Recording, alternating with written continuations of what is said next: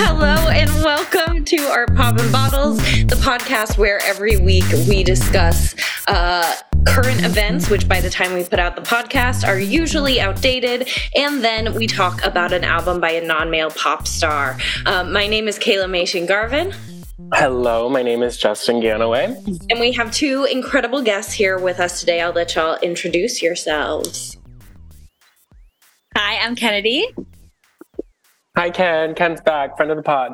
Hi. Uh, hi, I am Kathryn. Kathryn, one of our many resident Swift guests.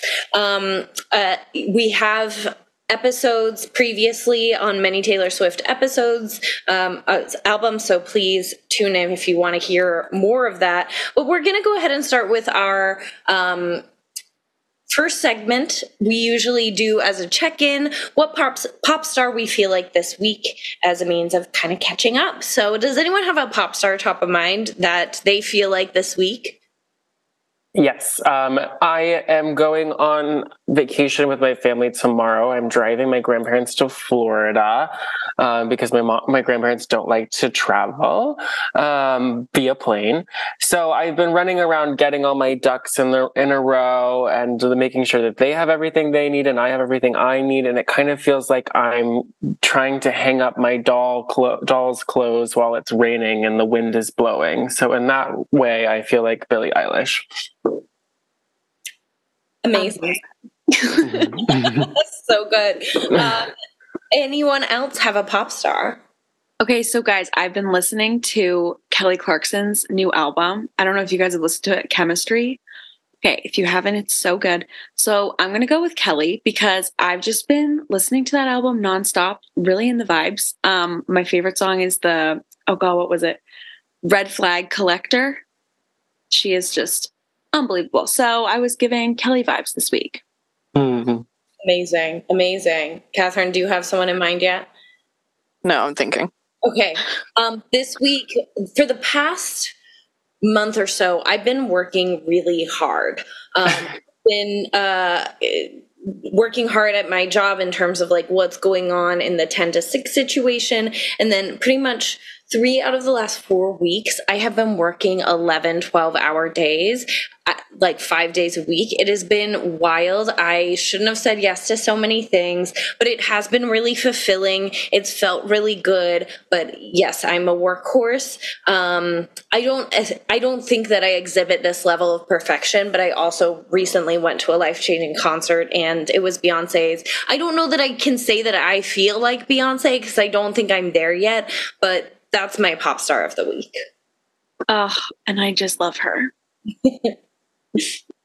um, I think I will have to say I'm Lorde specifically when she sent that newsletter saying that that her third album would be late because her dog died. That's me because I I want academic probation. oh no! And that's no. it. yeah. yeah. Oh no! But also, that is a perfect analogy. Yeah. Um, what a moment! Uh, what a pop culture moment to choose. Thank you for yeah. sharing. Mm-hmm. yeah. We're going to go ahead and dive into current events. Um, we're recording this podcast on Friday, July 14th. So just keep in mind that whatever we're talking about is current now to us in this in this moment. Um, it's pressing. It's pressing. so the first thing that we want to talk about was um, a news item that was released this week. Um, it was announced that in October, Britney Spears will release her memoir. I believe we have a title and we do have a book cover as well. Um, I'll need to com- fact check for a sec to get all of my ducks in a row. But anyone have thoughts on this press announcement and this impending book drop? This is wild. I mean, it, I feel like I don't know how it's going to go. Like, it, it, does not seem like, given her recent social media activity, that, like, sh- I don't know, that she's writing from, you know, I don't know. I hate saying this, but I don't know if she's writing from the most stable place right now. And so how is that how is that going to color the book? Um, but do I like the um, cover picture, absolutely. It's giving classic 2000s Britney, and she looks beautiful. And I, um, and I'm the woman in me is kind of a, a basic title, but cover very very solid. Wait, what is the title? The Woman in Me? Yes. Yeah. Okay, like, okay, because I saw the photo, but I didn't know that there was a title yet.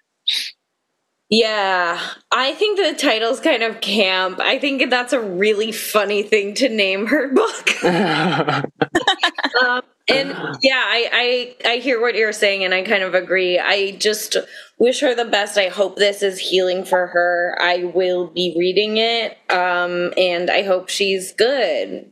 Um, Kennedy and Kathryn, any thoughts? I'm definitely reading it. But so it was it okay, I saw like rumors going around that there's like a ghostwriter though. Is there any have you guys heard about this or is it like disputed? I saw those, but you know, I feel like so like so many people put so much out about her, like you just are never gonna know what's actually going on. I just listen. I hope there's a ghostwriter. I, that I there, we need a ghostwriter yeah. involved to string these sentences together, and and I hope it's Carol Radziwill. oh, I do too, Justin. I love her. I'm just I'm just thrilled. I will be reading it as well, but oh god, I'm also scared. Um, I saw the blurb mentioned faith, and I'm like, she she was raised Catholic. I'm like, damn what will come of that it's my interest. yeah. Well, at least it will outsell Jamie Lynn Spears' book. So, oh, without a doubt, I saw that Jamie Lynn Spears' book was being sold at the uh, sold at the Dollar Tree. yeah, the quote tweet I saw was like, "Call that Zoey one oh one." Dollar one one dollar one cent. oh my god! yeah. oh, wow. Uh, our next news item, we are going to be covering a little bit of the recent Barbie press rollout. The Barbie movie is premiering in about a week's time um, from the time that we're recording this episode. And so recently we have seen um, many different press tours and many different premiere outfits. There have been premieres in the US, Mexico, the UK, uh, I think Australia, maybe a few other countries. And at these various premieres, um, there have been different amalgamations of the movie stars, including Margot Robbie and uh, Ryan Gosling, but also including uh, Dua Lipa, Nicki Minaj, um, uh, uh, there were other people, but those are the pop stars that are top of mind, and we'll dive into the rest soon. Um, but thoughts on the Barbie press tour? Any looks that come to mind? Any moments come to mind? Um, yes, and then Kathryn has a follow up piece of news here.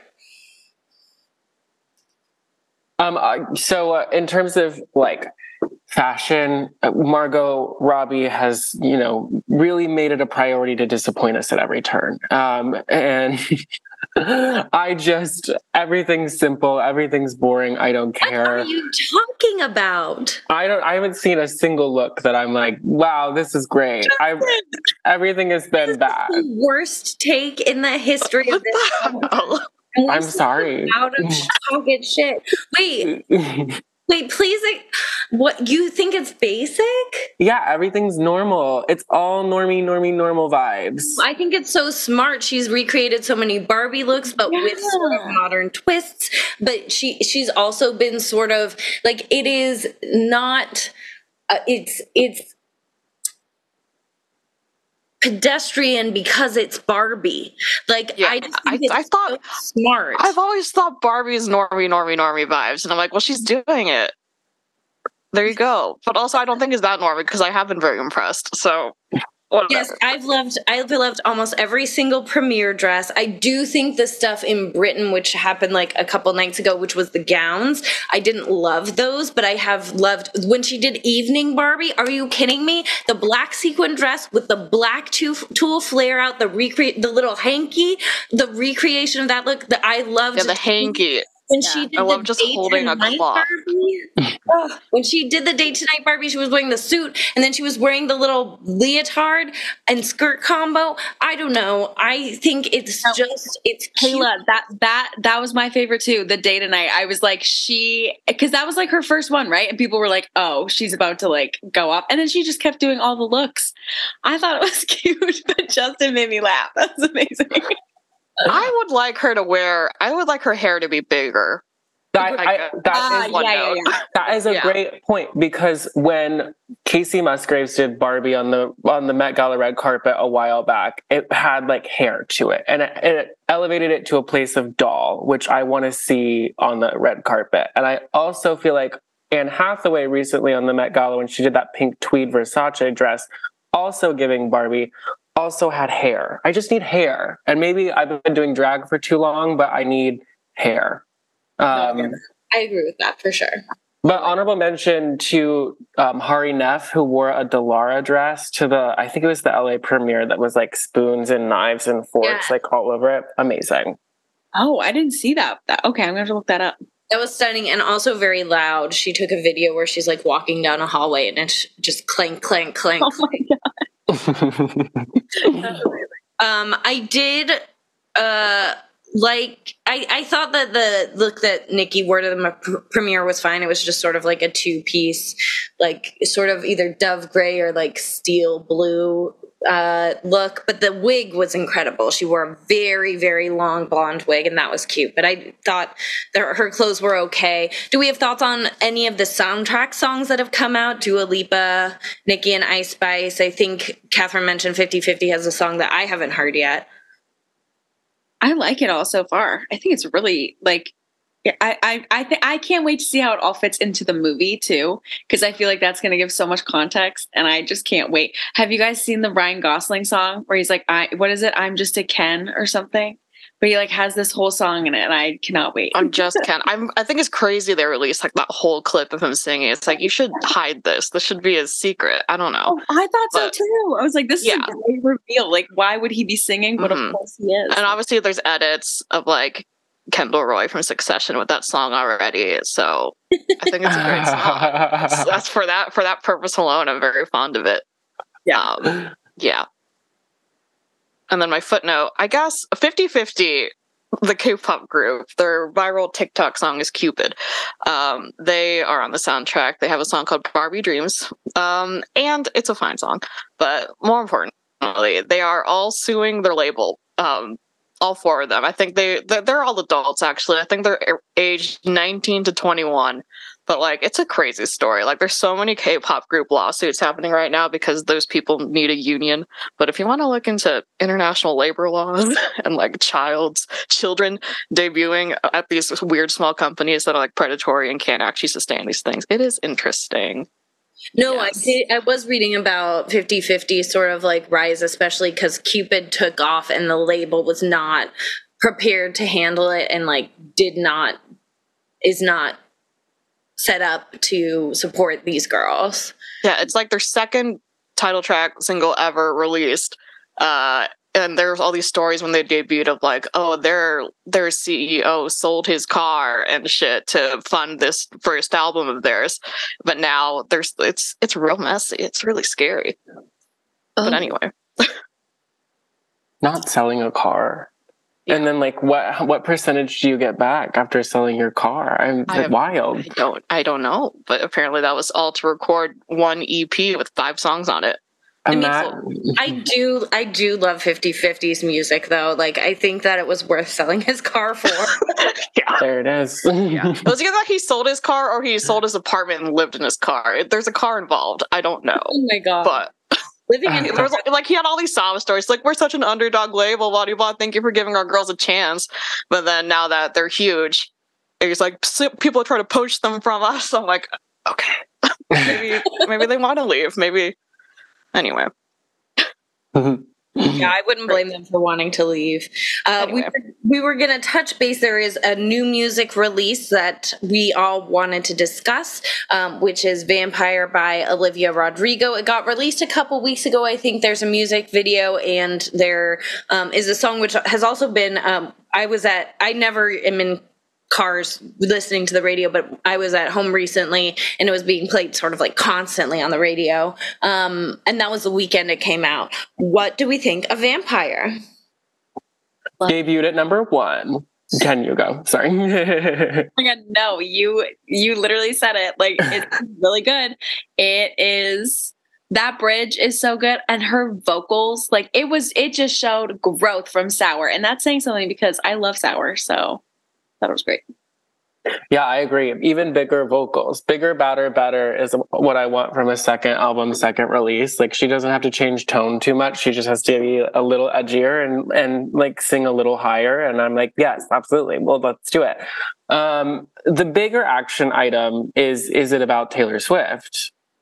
I'm so glad you want to talk about this because second, first of all, the second I saw the title, I thought it might be about Taylor Swift. And then when I heard the song, I thought it might be about Taylor Swift. And then on second listen, I was like, I actually think that Rodrigo, uh, Rodrigo wrote this about a boy. Like, I actually don't think she's mad enough or or like ballsy enough to take that shot even if she's disguise i don't think she's smart enough to do that disguise work maybe. Maybe that's underestimating her. Um, but i want it to be about taylor swift. And of course we've covered earlier on the podcast the sort of like perceived rift between um, olivia rodrigo who was a self-professed professed Swifty, met Taylor Swift. They took lots of pictures together, and then when Taylor Swift like started to take royalties um, for uh, not only um, uh, oh gosh, one step forward, two steps back, but also deja vu.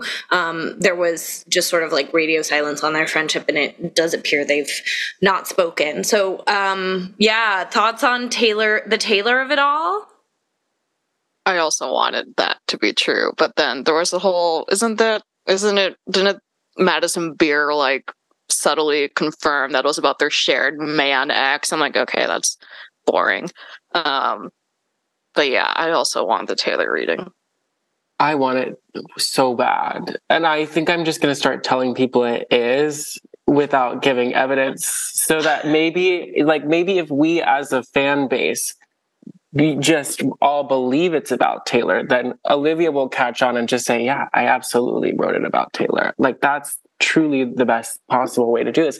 And Sabrina Carpenter is opening up for Taylor on the Eras tour in South America, which that shook me.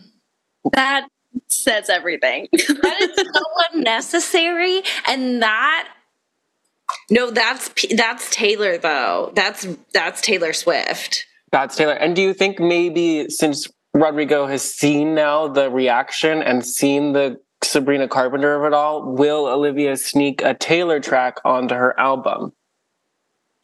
Because I think, oh, I think that Olivia is like, you know how like Taylor will be like i'm i'm over this and then like write like some scathing song like 10 years after that whatever event took place and then she's like but i'm over it and you're like i don't think you are. Mm-hmm. um, i think that olivia with this will play the long game and it'll be when you least expect it she'll just say a little something. I don't know. I could be yeah. wrong. That's just my gut. I don't know. The press can only help. Mm-hmm. But we all like the song. Yes, I like the vocals. Yes. I, I, like the vocals. I think it's kind of addictive. Yeah. Yeah. Mm-hmm. Yeah. She's improved so much. Um, yeah, I, I was not. I did not like most of her live performances off Sour. I was like, I I have to turn this off. but no, she did. She's it's incredible. Um, yeah, and I am just always a fan of pop rock, hearing real guitars yep. all the time. So great if you like pop rock. what a segue. Any last thoughts before we move on to the main event here? I can't wait to get into it. So, we are about to talk about Speak Now, Taylor's version. We'll also sprinkle in sort of talking about the, the content itself as well as this re release. Um, this uh, album was released last Friday. I believe it was July 7th, um, 2023. Um, and let's all, we're each going to go around and talk a little bit about our relationship to either this album's first release, to to Taylor herself, whatever we want to mention, um, but sort of like our our history with this material before we go in. Um, who wants to start? Okay. Yeah. Okay, so this album came out, and I, me and my sister were like, this was back when iTunes was a thing, and my sister and I were allowed to download one CD or album off iTunes per like spring break trip that we would take so that we would be entertained. And so we picked Speak Now. We'd done like Fearless for another trip and then Debut for another one. So we did Speak Now, and we both just like bonded over it, loved every single song. And it's just like one of those albums that's stuck with me. And um, I'm a Pisces. So obviously, the whimsical storytelling, I was all about it. Um, and so, yeah, it's been one of my favorite albums for a while. And the only Taylor album that I think would overtake it, what I think Folklore is like the, uh, the, the adult version of Speak Now in my mind. That's what I see. Wow. Um, so um Speak Now came out what fall 2010. So I would have been this would have been the fall of my eighth grade. Um That's I but this was a this is a very t- contentious time for my Swifty dumb because I've I'm very I'm very on again off again Swifty. Like I I was a fan from like debut, like heard our song on the radio, was obsessed. She was my first non Disney Channel artist I listened to. That's who she is to me. So which is relevant um to the yeah. Um but but then like i would say i was obsessed i listened to fearless all the time on a cd um, for like way too long but then suddenly i was embarrassed and mortified by it all just because i don't know growing up in rural kentucky and everyone else. Like i didn't want it. I wanted to be different. But then i wasn't that different because i was just listening to the twilight soundtrack. So i was just i was only listening to paramore. Um, so i quit listening to taylor swift. But then around that time my mom wanted to bond with me. So she started listening to taylor swift and watching all these bootleg tour videos on a very old roku or whatever the equivalent was back in the day. And then she bought speak now the cd when it came out and i was like why are you listening to that it's for children so so I, I don't think I ever listened to Speak Now willingly until like college. So that's very it's a very odd place for me. Maybe. I think I listened to it I listened to it because I came back to being a Swifty with 1989. Like I, I listened to a bit of Red, I was like, eh, this is different. Maybe because Speak Now is shit. And then I, that was me as a child, okay. I was like, um, but no, Speak Now is not, has never been one of my favorite albums. I think that when I rank Taylor Swift albums, it's consistently bottom, complete, like rock bottom or second Oh. bottom. yeah. That's shocking. Hot Yeah. take, shocking, Yeah. shocking. Yeah. It's not one of my favorite. Interesting.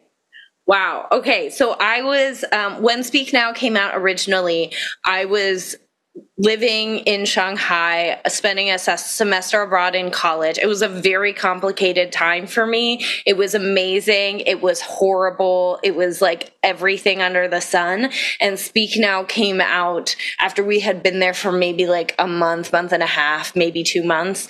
And, um, I was trying to remember how I got the album because I had a VPN, right? So I could use the internet in a Western way in China.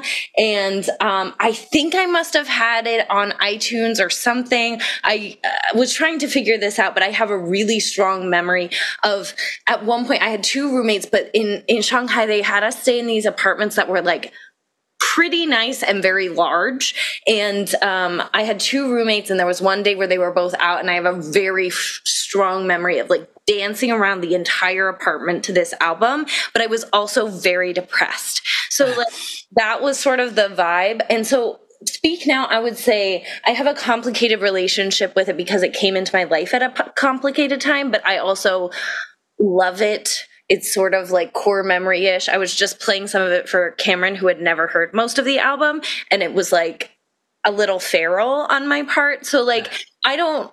I don't know. I I wouldn't put this in my top Taylor Swift albums. I think it is sort of middle or or maybe more bottom than middle, but also then when it comes on, like it kind of unlocks something in me. So that's sort of my relationship with the album is that I actually love it so much, but like I it's it's like a weird memory, but it's also like kind of um everything that I, I like and don't like about Taylor Swift is in this album. So like it's very it's a very representative album, I think. Um, Justin, what's your history with this album? I have to say, in, in you telling that story, I was like, what are the two songs I've seen Kaela go feral to? And it's like Speak Now stuff and uh, Super Bass by Nicki Minaj. So uh, that tracks for my experience with you. um, I listen to this album first with my sister as well a very sibling coded album. Um, i was in i was a sophomore in high school. Leah was a senior and like she would just blast it from her room and so i knew every word to every song. Um, fast forward to like i started being a fan of taylor around 1989 blah blah blah fast forward to uh, went to Drury University or as a professor, um, and we teach we teach a specific like writing class for freshmen, and we have to co-teach it with another professor. So I co-teach the art of marketing the arts through the lens of Taylor Swift with marketing professor Dr. Soster. And so as a part of that class, like every two weeks, they would listen to an album and have to write about it. And so and we do a like review day. And now after having done a full re-listen with students and read all of their reviews and formulated my own opinions, I would say for like country Taylor and I'm and I'm like pure country Taylor uh, for the first three albums. I like Speak Now the most, um, and then uh, I don't like it as much as some of the later stuff. But I, you know, it's the first album that she was like, I'm going to be the sole songwriter on every song. Like, I'm going to, you know, present myself in a really powerful way in the country music sphere, which, like, we can't discount is actually like was a really groundbreaking thing at the time. And for an artist as young as she was. So, like, I, I have a very special place in my heart for Speak Now. Amazing. Let's dive in to a track by track um, review of this album. We have set some ground rules because there are four of us that Justin and I will each only get 30 seconds to speak about each track. We can opt into three extra tracks by saying speak now, and then we get how long's our ascension? As long as you want, oh, unlimited. Okay, perfect. Um, and then uh, that'll be that. I'm really excited to talk about this with all of you. Yes. Uh, our first track here, of course, is the song Mine. Who wants to go first? I'll do my 30 seconds first, but I don't, I actually know I should not start in this track. I think the two of us should go last. Okay. Yeah. Kennedy or Kathryn, which of you wants to jump in? You go first. okay, amazing. All right. So uh, I vividly remember this music video. Do you guys remember this music video? It is so dramatic. Okay, when they're out in the rain. I God. Okay, 2010, man. Okay, so anyway, I like how her voice sounds now. It's like sounding much more mature. Um, and so I liked how full it sounded. Um, and I also loved that she kept the guy who sings with her on like the original. She kept the the guy singing with her because I just thought I didn't know she was going to do that, but I was kind of glad that she did. Um, and then other than that, I really didn't have a lot to say about this one because I've all this one's very been very down the middle for me. I've been like, okay, cool. So those were my thoughts. Um, see, okay, I have this addendum. I say this is rock bottom for me, but you have to know that Taylor Swift is the pinnacle for me. So this is like still very. Oh I still God, love it. No, go off. Okay. Anyway, but mine is a song that I will screlt in a car for sure. Um, I my issue is the part of Taylor of Swifty fandom that I see on the internet is god awful, rotten, horrible. Mostly, it's it's it's it's but it's mostly Gaylors fighting with homophobes. So anyway, point is, I love mine, and I have loved mine for a long time before Gaylorism became so huge, because it's one of the examples of a song where she sings as the man in the bridge, like in Love Story. So I've always loved it for that reason. Yeah, but that's my general impression of the song. This Taylor's version, I can't. I'm I'm getting tired. I have to say of just re-releases. Like I'm like I understand the project, I understand, but it, it, was very hard for me to start to listen to this album. Like I think I, I normally I would do a midnight listen, but I remembered at like 10 40 a.m. I was like, oh wait. But then when I heard mine, I was like, that's that's my review. Justin, do you want to dive in? God, there's so much to say. Okay, I'm going to start my 30 seconds right now. Okay, this is Taylor's, I think, most vocally ambitious album. And then she starts to pull back and go into falsettos and like things. But this is the album where she scrawls. And I somehow don't believe that she can hit some of these notes, especially now with her voice being matured. So I want to know who's singing on the bridge because that's not her. I also think Careless Man's Careful Daughter is a good line. And I do think it's like a classic country narrative. My turn? Yes. Okay, I have so much to say, but first of all, I do think that she can hit all the notes and I do think she's really singing. And one of my big complaints about this album we'll get into in a bit, but like like it's interesting to hear her sing these songs. I agree that they're very ambitious. Let me look at my actual notes. Um, there is that iconic line, Careless Man's Careful Daughter, which was remarked upon in almost every review of this album when it initially came out. I think it's a great start to this album. I think it really sets the tone. I think it's a fun sound. It's not the greatest song of all time, but it has some strong lyrics. This one's a 10 out of 10 for me. That's 30 seconds. I love that the timer went off.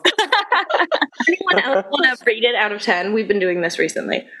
Yeah, like a nine, eight and a half, nine. Yeah, I would I would go like 8.89, somewhere in there. 8.89, absolutely. Like I'm gonna sing to it in the car. Amazing. Let's talk about Sparks Fly. The floor is yours. I mostly love this song because of Red Tour bootlegs, because she would play it on the 12 string guitar, which I would love to see her do again. But um, yeah, I think it's kind of amazing how this song is. I think I think people forget about mine and think Sparks Fly might be the first track just because of just how Drop Everything Now is just such a. It feels so intro and overture, but yeah, I love I love Sparks Fly. It's like a seven out of ten for me. yeah. Okay, yeah, I have to agree. When this album first came out, I'm gonna be so real. Like I would skip Sparks Fly. I would mind, and then I would go speak. Whoa. Yeah. I know.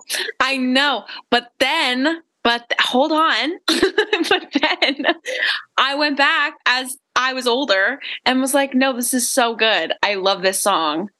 Loved it. And then when she announced on the tour and was like, uh, Speak Now Taylor's version coming out whenever, and then did the drop everything now, full body chills and was like like exactly it sounds like it's the beginning of the album and like it's just the first thing you hear so my perception changed on it but i love it now 100% oh isn't it also like really old like didn't she first perform it around debut era with different lyrics there's bootlegs if you can oh look. really it's like oh, a really old song that. that she reworked um yeah. This is very old Gaylor lore. People thought it was about her violinist, but her fiddler. But anyway. oh God, I did not know that. Yeah, I'm old, old Gaylor lore. Oh my God. Okay, I'm going to have to find it. They stopped okay. with her at some point? Yeah. Mm-hmm. Yeah, no, it's it's canon. I can go next because you went last. What you went first last time. Okay, I love this song so much. I uh, don't even know what to say about it. I wrote in my notes that it's the absolute shit. I haven't. No, speak now. I need unlimited time. I'm stopping my timer. This is one of my three. Okay, so I have a theory that I will expound upon throughout this album. I didn't mean to break it out so early, but I can't talk about this song without talking about it. Okay, so this is my umlaut theory, which is that on the original song, she kind of sings some words with like almost an umlaut, particularly on whenever you smile. Like like it's supposed to be country, but it's almost like a German umlaut. And like I and this is on the original recording from 2010. I actually fucking love that and I miss it off this recording. And this is going to be one of like my big refrains and I'm sorry to drag it out so early, but I have to say it is that I prefer the original recording because I think there's an energy to it. I think there's again that like feral energy that I feel about the some of the songs on this album. Like she had when she was recording it, you can kind of like feel it and like the vocal is borderline bad on the original. The new vocal is like straight up way better, but it, I would never choose to listen to it. Like it is not the vibe. It is, and, and that's, I think we're to hear me say, just whenever you hear me say umlaut for the rest of this episode, that's kind of what I mean is like she was doing this very fake, very contrived country voice at this time, um, because she was really like, really recording pop music but trying to still siphon it hardcore country. And so she was compensating with her vocal but she also had this like young go-getter energy because she had just come off the success of fearless and she had just come off like like winning all these awards and she had also just come off being heartbroken a couple of times. And so there's this like drive behind her original vocals that i miss in this re-recording um so I, I i still love this song and i still will like if this re-recording comes on anywhere still expect me to have like an outsized reaction. But if the original comes on like it's over. This is a 15 out of 10 for me but the new recordings maybe like a 10 out of 10 justin over to you yeah, I'm gonna have to speak now as well. I'll start with the good. I mean, I love this song. the The bridge is this is spectacular bridge for her. Like it's it, it's insane. It's seared into my memory. The guitar, the like the lyrics are everything. It feels like you're walking upstairs with her pleading for someone. Like it is fantastic. Um, drop everything now is banger coded. Like when she says it, I will drop everything. It's oh my god. Simon says yes. Um i i also agree with you and you put it probably more uh more eloquently than i but like there's also just a like a nice brightness to it um that like you don't get anymore because she's more graceful about it. She knows where to flip to falsetto. She knows how to pull back and she didn't as, as a young singer which i actually really love because it was so emotionally charged and it was so strong. And i like yeah like i do like I do think the vocal is bad, but like thank God it, it was bad. Like, thank God that she had the gumption to write these notes as high as they were and then not sing them. You know, like what an incredible thing to do. I love that. Um, so 15 out of 10 for me. Did either two of you have a numerical rating for Sparks Fly? Oh my god, I'm gonna go nine. yeah, I gave the I gave the re-recording like a seven, but the original yeah, like a 15, 14. Yeah. Love that this is a Sparks Fly supporting podcast. Let's talk about Back to December. The floor is open. I love this one. I'm gonna be so real. Um, because I remember listening to this for the first time and being like, holy shit, like she she messed up. like I could not believe it. And um, I just thought it was so different because it was just her an apology in a song. And i was like that's amazing. And then um, i was also huge into twilight. So then when i found out it was about taylor lautner i was like well this is just insane. Um, so that was a really big moment. And i just I love it lyrically. I love the pace of it. Um, this one, I mean, I thought again, it sounds more mature, but I do agree where it's like, there's just something about her being 19 and writing those songs and just going in and being like, let's do this and then had it done. Like there's just something about that. And I just don't think that entire magic will be, you, you can't capture that thing twice. Like I just think that that was unbelievable. But I, I mean, I'll listen to the recording a hundred percent. I'll support her because I love her. But yeah. Um, a friend of mine who's like a brand new Swifty, like bandwagoner, one might say. Listen to this. I was like, this is kind of like um Betty. I was like, yeah, good job, you. But no, I think it's a big I because of what what you just said, Kennedy, of like I think it's also like a mark of maturity to be able to apologize um, versus like for, to for her to later write the song as a 17 year old boy and it's like the hardest thing he's ever done i'm like she i think she ha- there's a lot of emotional emotional growth visible throughout the years um, but this song has never been a favorite of mine i think because the i think because mine and sparks fly are such f- fucking bangers i'm like this is this is such a i was like this is not what i think of when i want uh, for the front end of an album it's like i don't know this uh, uh, I get don't- that. and I don't super love. I've always found it the is that the hook? No, like the beginning of the chorus is like so long to me. It's like it's so, it's so long. I'm like, girl, I, I would hate to sing it personally. I wouldn't sing it if it was myself. Um, but uh, for being also being you know a Twilight fan, it's I have a fondness for it, and also like it's one of the only times she it's one of the rare times she describes what is she when she describes men she describes their eyes and their hair a lot. So like, and also sorry, the Taylor Lautner is the darkest person she's ever dated that we know of. So he's still white, but like it's still. I, I, I go back to it for that reason of like okay let's think about her and how she describes people and race and then I so I come ba- I go back to December all the time for textual evidence, but I don't like the song. No, it's like a six. I, I I respect that. yeah, I'll jump in next. I uh, have I agree with almost all of what you're saying, Kathryn. A big line that stands out for me on this song is "I Miss Your Tan Skin." I thought I thought Jacob was Filipino. I'm Jacob. I, I thought Taylor Lautner was Filipino for the longest time, but he is full white. He's hundred percent a white man. yeah. It was so confusing because we were like, oh, they think about recasting Jacob for New Moon for the real Native American. I was like, what? I thought he was. I was like, no, they, he masterfully obscured it. Wait, he's not? No, he's white. He's completely white. Hundred percent white. I thought he was mixed. I thought he was uh, Filipino. this is Really? Yeah. I did pause my timer. I'll restart it, but um basically bottom line is it's great for the lore. It's not my favorite. I'll listen to it. It's like a 7 out of 10 for me. Like, Yeah. Um, seasons, months. This track has it all. It, you know, it's sort of her like she loves like it's specific if she says a day.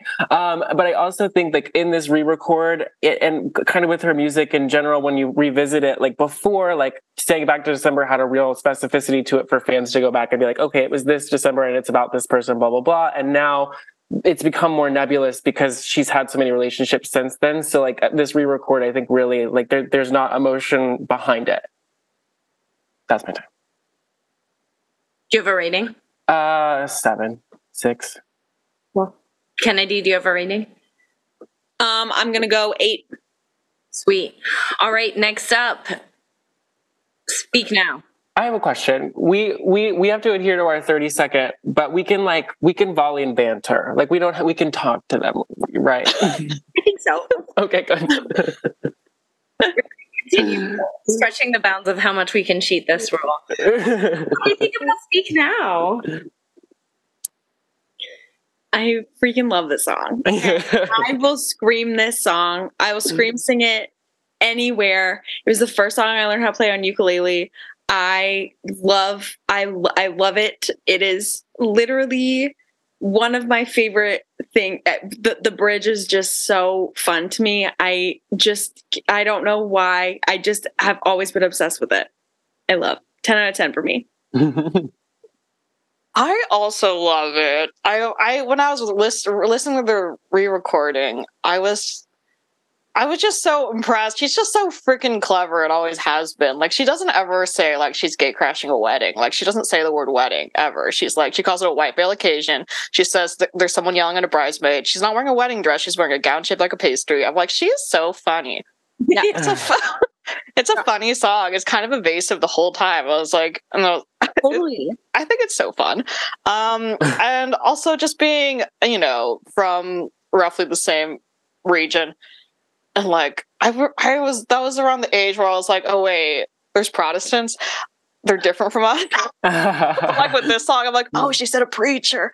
It's not a priest. These people are weird. Um, so anyway, I love the song. for all these reasons. But I also think it's so interesting. Like if you look at like stuff like Lavender Haze and like paper rings, like just it's interesting for lore and just like tracking her differing feelings about marriage and weddings and being a bride. Very interesting stuff. Mhm. I love it. It's like a nine. Yeah. Hundred percent. Um, I'll I'll go since you went. Um, truly bold of her to call out um, gown shaped like pastries, especially in this era. Um, I also I um. It, I feel like she. It, this is the with this re-record in particular. It's the most musical theater I feel like I've heard her sound outside of the movie Cats. That's my time. Also, I loved it. Um,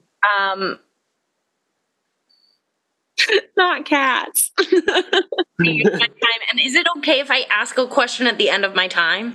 yeah. Then everyone talks about it because there's Yeah. something I want to discuss very seriously. Okay.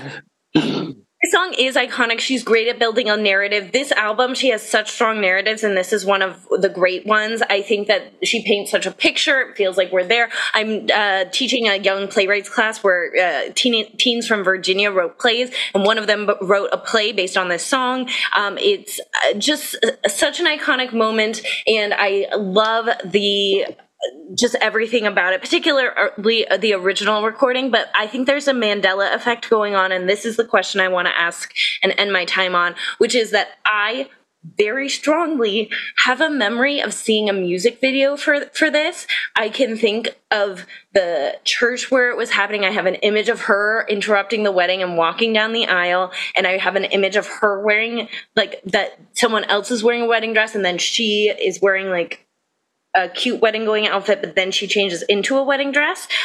I looked on the internet and there was never a music video made, but there is a contingent of people who have this ma- same Mandela effect where they remember it, partially because she also does this in new in an episode of New Girl. Yes. Elaine's big day. I know episode titles of New Girl. Yeah, I was gonna say. I was like, okay, it sounds like when she's in the uh, the orange dress at that wedding, and then he like runs off.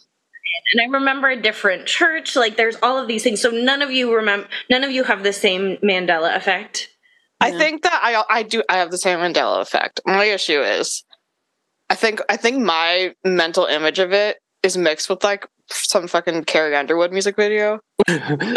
Oh, or Miranda Lambert had a like two very prominent wedding music videos. Anyways, Yeah, I feel like I feel like you expect a wedding music video from country women of this era.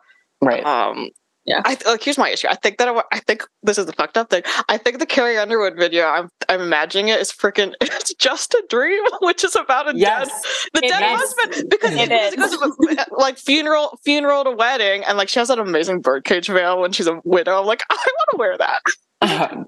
No, that wedding was glamorous. That Yeah. wedding, that dead wedding was glamorous. Yes. so yes, yes to the Mandela effect, but I have since reasoned that was Carrie Underwood was just a dream. oh my gosh, I would argue I don't have that Mandela effect, but I can picture it, but quite vividly. But I think I would argue that it's just the power of great storytelling. This is an 11 out of 10. Yeah. You said it, Justin. 11. I'll go 11 too. I'm in an agreeable mood. Amazing. Any um, we move on to the next track? let's move on. Okay. Here we go. We are now talking about Dear John. Floor is open. Dear John, Dear John's a 19 out of 10 for me. Um Dear John is exactly that. Okay. it's a 19 out of 10. I remember when I would listen I would listen to Speak Now Here and There throughout the years and I'd be like, this song's long as fuck. so I didn't really like it at first, but then like I I mostly love it. I love it mostly for lore reasons, obviously. But I mean, it's again, it's it's everything we've said so far. Like she was so young, so everything she's done is so ballsy. And I mean, there's famously people are like that little guitar lick is like a John Mayer parody. Like I love it. Um, I always found it. I think I found it odd. I think that's probably the reason I find back to back to December oddly placed because to me they both feel eternally long and they're both sad kind of You know Um, what I think it should be switched with? I think it Mm. should be switched with the story of us. Yeah. Mhm. Like that way it's in like the middle and you got like mean, then you would have back to summer and then never grow up and then enchanted. Just like a nice little, little moment. Interesting. It's Yeah. better sequencing just tempo wise. Yeah.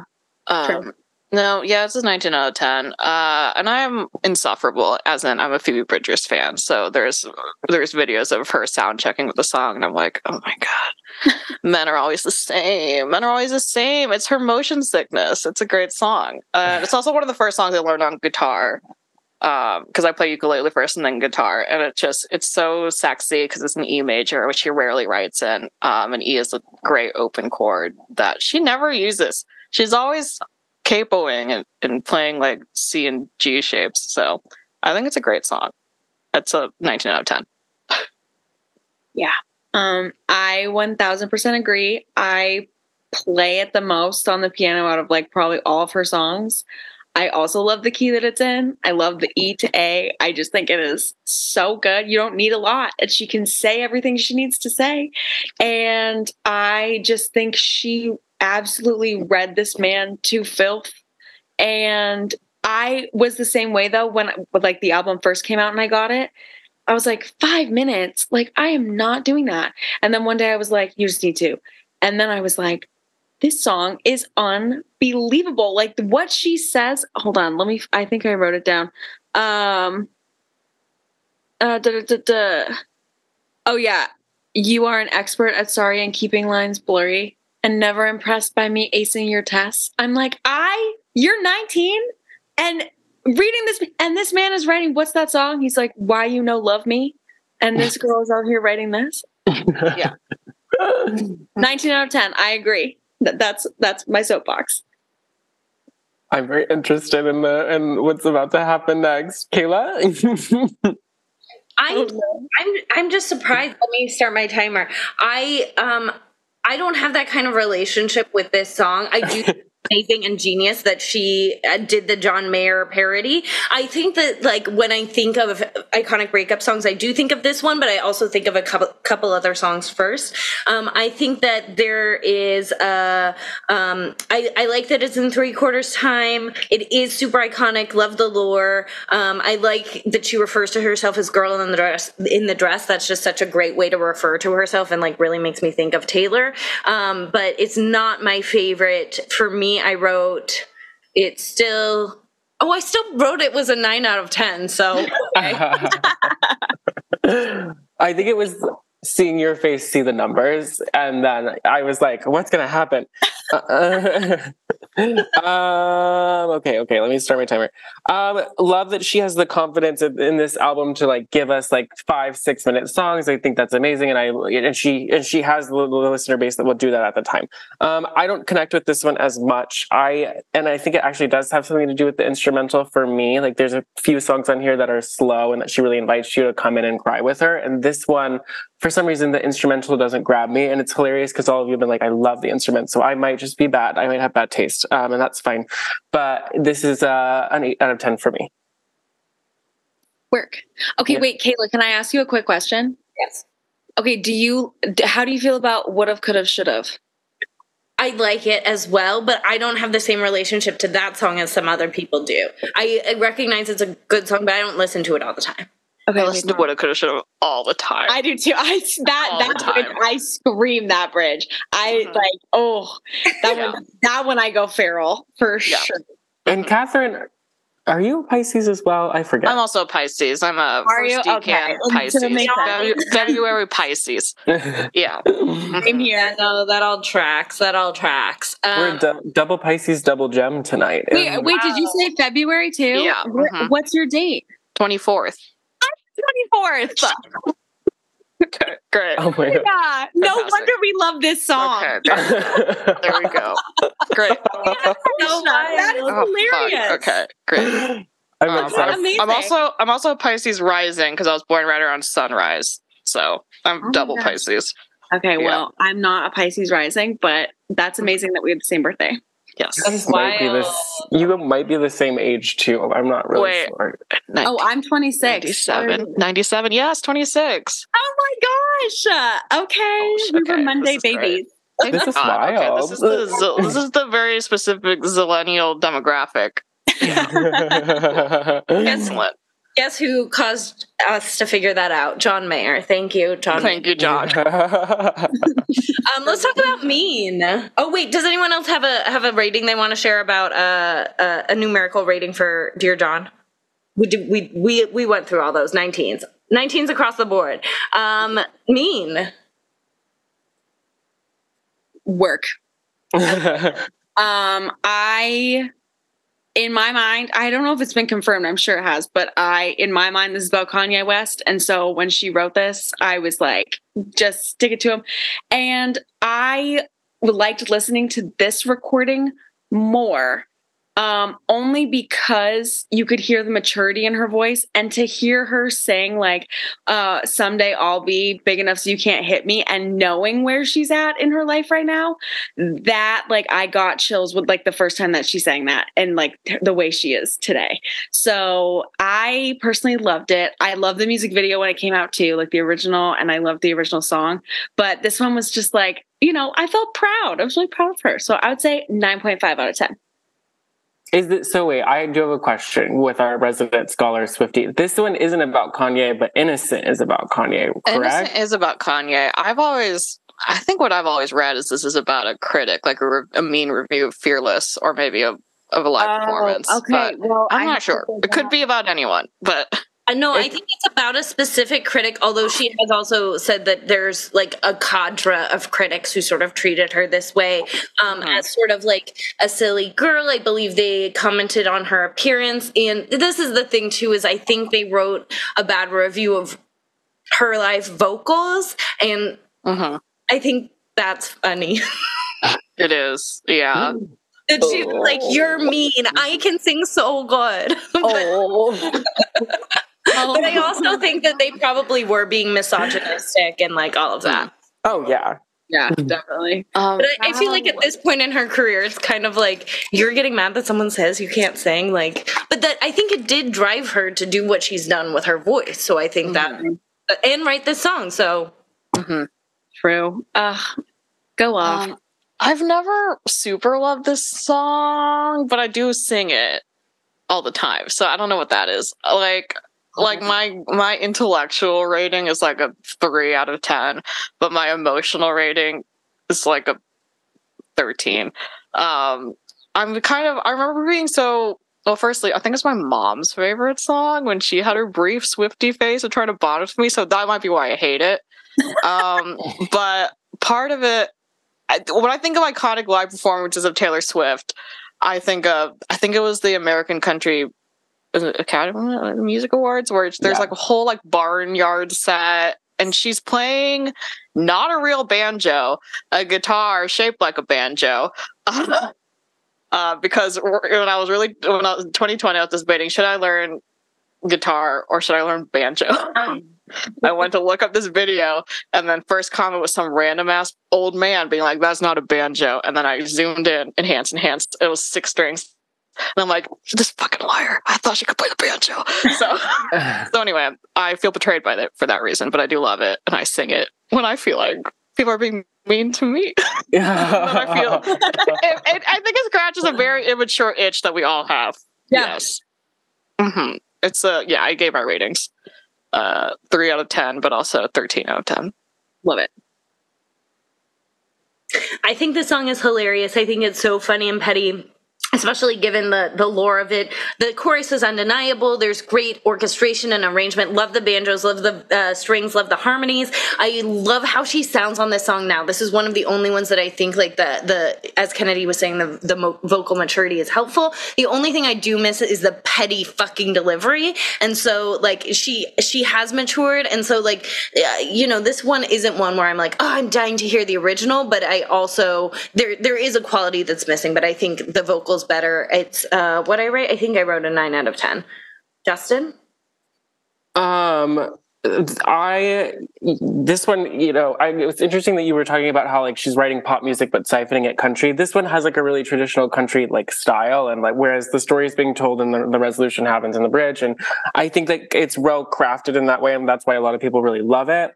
Um, it's not my favorite song um, because intellectually it does bristle me, but yes, I also do still scream it. So similar to Kathryn in that way, I would give it a three and a nine. Incredible. Let's talk about the story of us. Oof. Oof. I love it. I love it. Uh, well, I told you in my my backstory, like this is when I was like, I'm only going to listen to Paramore and Green Day now.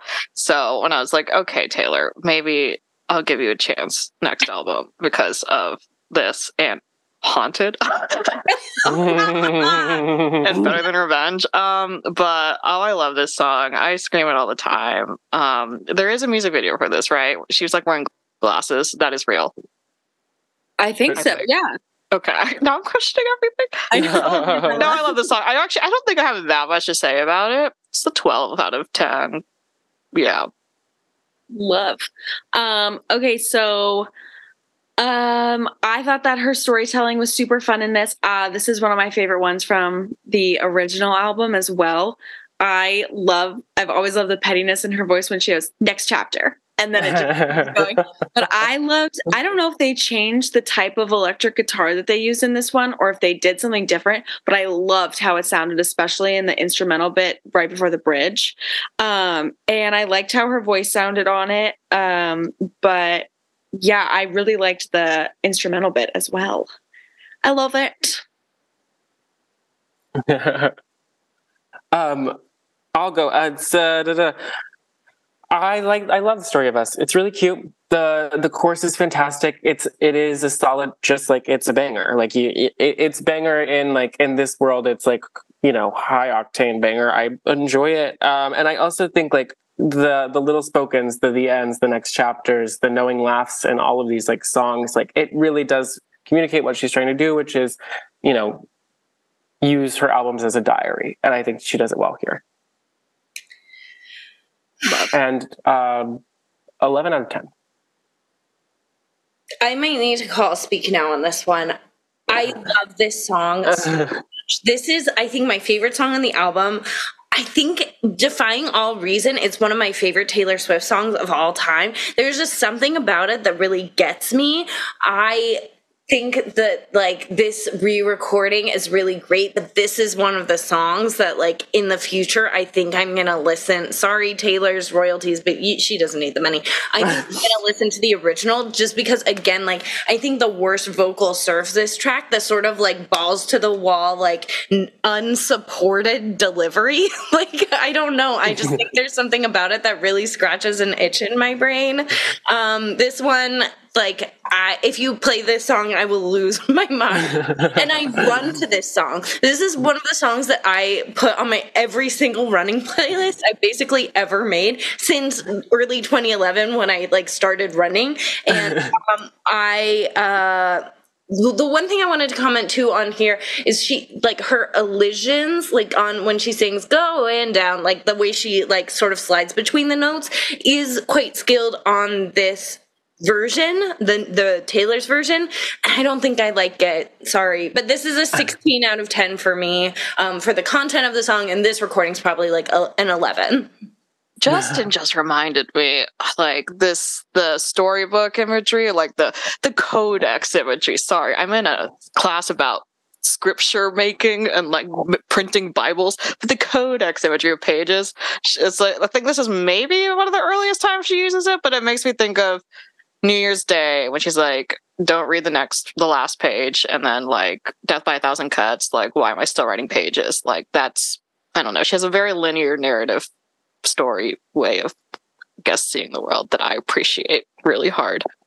Yes. No, I agree, and also I'm like, I because midnight midnights pisses me off when she calls it a concept album about like shit that kept her up at midnights. I'm like, if you're gonna have that loose of a relationship with a concept album, then why don't you just call everything like a concept album because it's got pages and it's a diary? Like Jesus Christ. Speaking of God. um, all right, shall we talk about Never Grow Up? I Yes. guess. so sad. um, okay, so I'm gonna be so real. So my sister and I were together on vacation when this dropped, but I purposely did not listen to this one just because I could not handle listening to grown-up Taylor singing this because it's already so sad and like or not sad, but you know, it's emotional. Um, and so and then I was like, I'm not gonna listen to it. And tonight I listened to it for the first time. I did cry. Um, I definitely cried. There is just the line where she's like, I just realized everything I have is someday gonna be gone. How do you write that at 19 and just be like, yeah, okay, let me just throw that on the album, I guess. I am I was sobbing. So um yeah, it just will always wreck me. Um and then also like I nanny and so I think about like the little kids and when I was like listening to it and then I really started to sob. Um but yeah, so I I love this song but I can't listen to it a lot. I love it though. I like literally 12 out of 10 for the rating, but it's devastating. I feel like most Taylor Swift songs, if you were threatening my family and my dogs, I could sing the whole thing. But not this one. I have no idea what this sounds like. Uh, I have no idea what this sounds like. honestly save honestly save yourself. It is so no, but I think I, I've been skipping it forever because what I listened to it the first time. I was like, oh, it's about her brother. And I don't like my brother. No, I like him now. But like, I don't know. We have a very emotionally stunted family that's like very formal. So I'm like, I would never say any of this shit. No one's ever said this shit to me. So I just don't listen to it. I have no idea what it sounds like. I can't rate it. I have no idea what this sounds like. I listened to it on accident while listening to the re-recording, and I was like, "Oh, what was that song?" I was like, okay. And I didn't go back to be like, "New song to me." No, I have no idea what this sounds like. Um, There we go. Well, it's really sad. So you're saving yourself. That's good. I can go next. Um, let me set my timer. I get this song, but I don't love it in that way. I think it's everything that you said, Kennedy. Very skilled storytelling. Very it hits blah blah blah. But I also don't think it's like my number one. I don't know. I have a thing against Taylor Swift singing these songs, like like family songs. I don't know why. Um, I think that uh, it is good. I like this recording of it better. I think it's nice to hear her more mature. Uh, and I have to say, every time that we do a Taylor album, um, but particularly on this song, that at one time my brother and her brother played beer pong together, and he quit. The Taylor's brother, Austin, quit. Um, and uh, this was at Notre Dame University. Um, the, I wrote that it's a it's an eight out of ten. Like I get that it's good, but I don't I don't play it, and it used to be a skip for me. Amazing.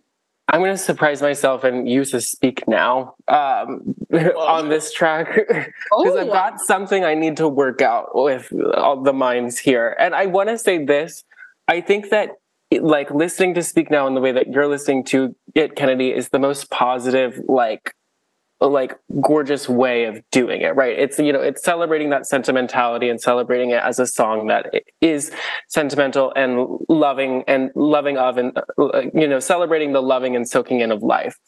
But there's something about it that rubs me the wrong way and because it, it just feels like i feel like Taylor's got a lot, a, a, big relationship with like the loss of innocence and that being a kind of a bad thing. And this isn't necessarily about the loss, but it kind of is.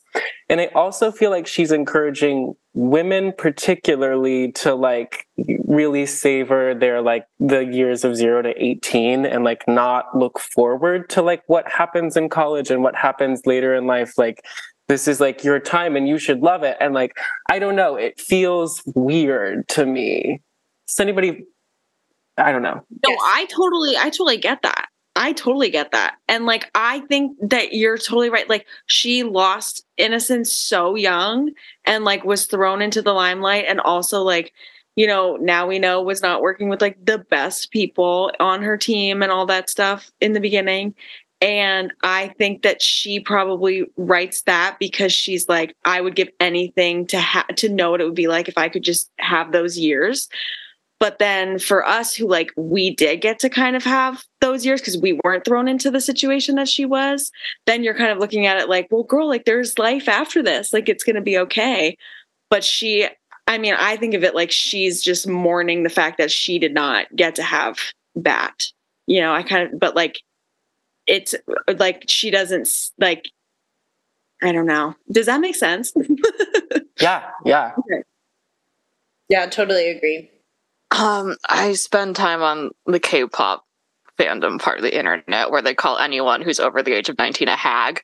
So like I think a lot of it is like when you're that young, maybe maybe you're ageist. I don't know. Like it is I, this might be like maybe an immaturity, like one of the many immaturities of the album, I guess, just like emotional immaturity of hag. like being called a hag all the time on the internet, even indirectly.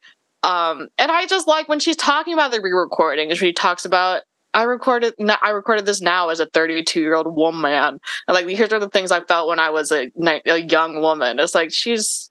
I think it's good to recognize that she does that work to put distance and be like that was all stuff that I probably wouldn't say now. yeah. Yeah. Yeah. I mean, it makes me, and the last thing I'll say, it makes me think of like the people I knew in high school that were like bawling over the fact that like prom was over. Like, you know, like because prom was supposed to be such a formidable thing. It's like, sweetheart, it's what, why? Why? Uh, and also, did it Taylor? Taylor has said before, like all when she looks back, all her like red carpet looks before red. She was like, I just was wearing prom dresses all the time because I never had get got to have a prom because I went to Christian homeschool on the internet. So, yeah, Yeah. No, and I, I totally actually feel or, or felt in my life these same exact emotions. Like I, I have kept journals all my life, and I recently was looking back at my high school ones for some research for a play, which was terrifying. But I was expressing all of this like right out of high school as I was like leaving my family and leaving my friends, and like this idea of like, like it's like like coming to terms with one's childhood being over i just think as an adult it's a hard mindset to get into because like when i think about it i actually like my life so much more now that i have autonomy over it there are parts of it that are hard but like i think that romanticizing being a kid is like actually that was really fucking hard sorry there are fireworks going out right our, outside our window and they're kind of big yeah, we um, can see it on the wall. Bastille uh, Day. Uh bastille day yeah, it's the french it's the french sorry, I wanted to weigh in on that because I think that those sentiments are really like uh, literally sparks fly. Um, Ah. um, yeah, no, I think the sentiments are super relatable, but I think maybe that's one of the reasons why I shy away from the song is because I. I don't know. I just don't. uh, Yeah, maybe it's this. Like, I don't want to listen to it. You know. I do the same. I do. um, shall we talk about Enchanted? Yes. Um, I love this song. Maybe it's very basic of me because, like, as I said, this is not a favorite album of mine, so I feel like most of my favorite songs are like popular ones. But this is a favorite. It's like a, it's like a twenty-two out of ten for me.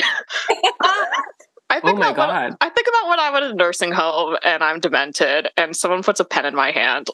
I'm just gonna write. Please don't be in love with someone else. over and over again. I was like, if in my padded room, I was like, it's with my blood as I'm losing all my memories. That's what I'll do. I don't know. For some, I think that I listen to it so much, an alarming amount. I think for, I mean, at the age of 22, like when I don't know, experiencing weird dating things, even though I, that was mortifying stuff. But this is a mortifying song. Because she wrote it about the Owl City guy, and I'm like, you know what? That tracks for me and my also Can my you choices. believe that too? Sometimes I just think about the fact that it is about him, and I just get a good little chuckle. Yeah, so it's uh, I'm very fond of this song. Super fond of this song. Yeah.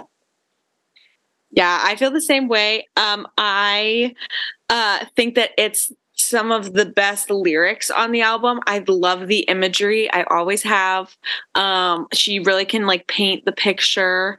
I love. Did I write down something that? ugh. Oh yeah, your eyes whispered, "Have we met?" Like that whole um, bit there. I absolutely love how she just like paints the picture right from the beginning, um, and then it's like also very catchy. Um, and I saw her do this on the tour and it was stunning. And it was just, everyone was just singing at the top of their lungs and it was magical and everyone's bracelet lit up purple. It was great. I'll never forget it. I loved it. Oh my Oh. god.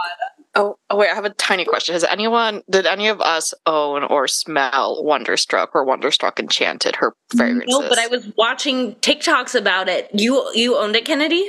No, I smelled it once in Macy's and said, not for me, and walked away. I smelled it as well and I didn't like it. But It's really sweet. it's really basic. What is it? It has like vanilla. Yeah, well, I mean, I There don't might be think bergamot. I hate citrus. yeah. if you're if you're wearing prom dresses to the red carpet, then you probably can't curate a good scent, and like, and that's not her fault. It was that's not very her fault. Mhm. real, real sweet. Mhm. Anyway. um, Go for it. I'll go. I, I do really like this song. I think it's great. I think the poetry is good. I but I think like the reason this song so this song sticks out is because she's got the word wonderstruck in it, which is has such a specificity to it. And I also like I, I like I see her and feel her exploring her falsetto more on this album, and that like explodes into the rest of her career. And I enjoy the vocal uh, approach. So I would give it a nine out of ten.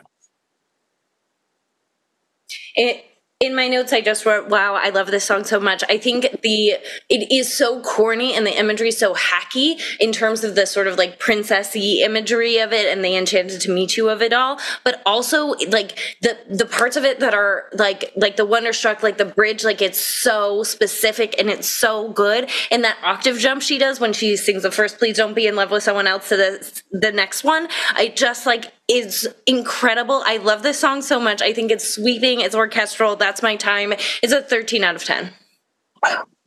Love. Love. Okay. Our next song is Innocent. Let's talk about it. I can go first, actually. I, Oh, wait, I thought it would it be better than Revenge or am I wrong? Wait. Oh no, you're totally right. I skipped it for reasons. Okay, better than revenge. Let's talk about that and then we'll talk about innocent. Go for it. Um, okay. I love the I love the original one. I still listen to it. Um, I, I mean, I think this. I think changing the lyric. I mean, I think there's a lack of integrity there. I think you should stick by your words. I think. I don't know. You're not. What do you, What's she doing on the mattress? She could be sleeping. She could be knitting. She could. she could be doing anything. Um, but no but the lack of okay, I think I think a true lack of integrity in changing it. Frankly, like I, you don't like this is a debate. Sorry, once again, I am a religious studies student, so people always we hear debates about like should should people edit the Bible so that there's no mentions of slavery at all, and I'm like.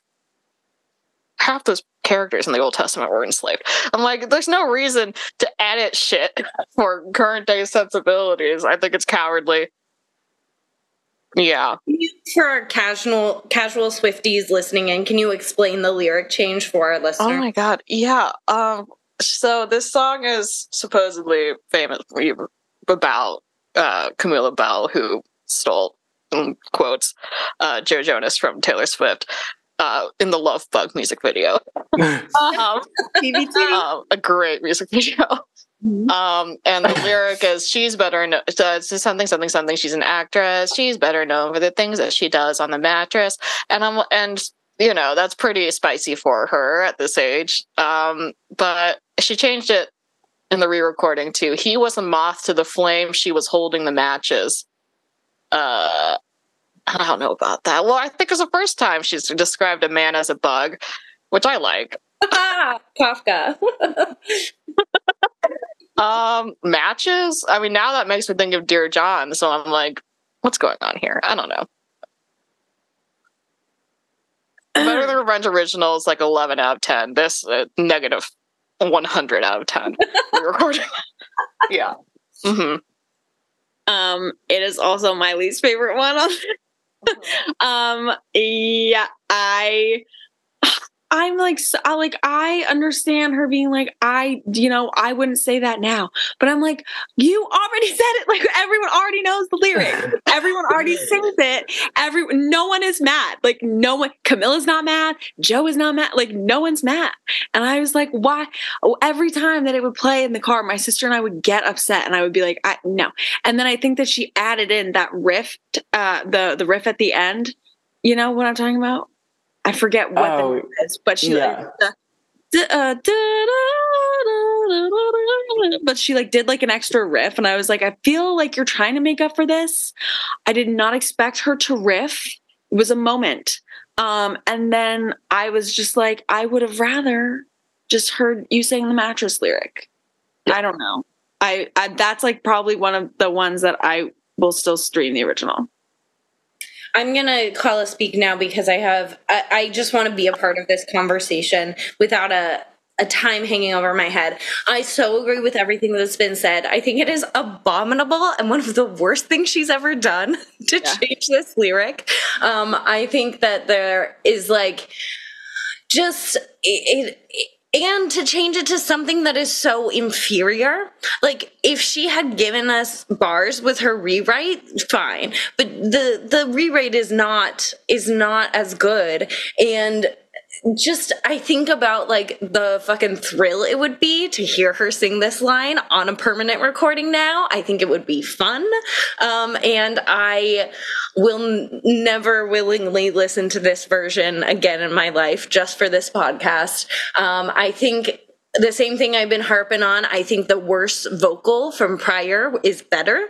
Um, I think that the delivery from prior is better. I can feel her. I know it's psychosomatic, but like I can feel her energetically pulling back from this song in the in the vocal recording, and I don't. I want to hear her go at it, you know, like, and I know even when she recorded the song, it wasn't like necessarily a fresh thing, um, but it it just is missing something, and I absolutely detest the rewrite and um, i think that uh, i like what you said Kathryn about integrity it just it, it does seem cowardly and sort of like i don't know i just really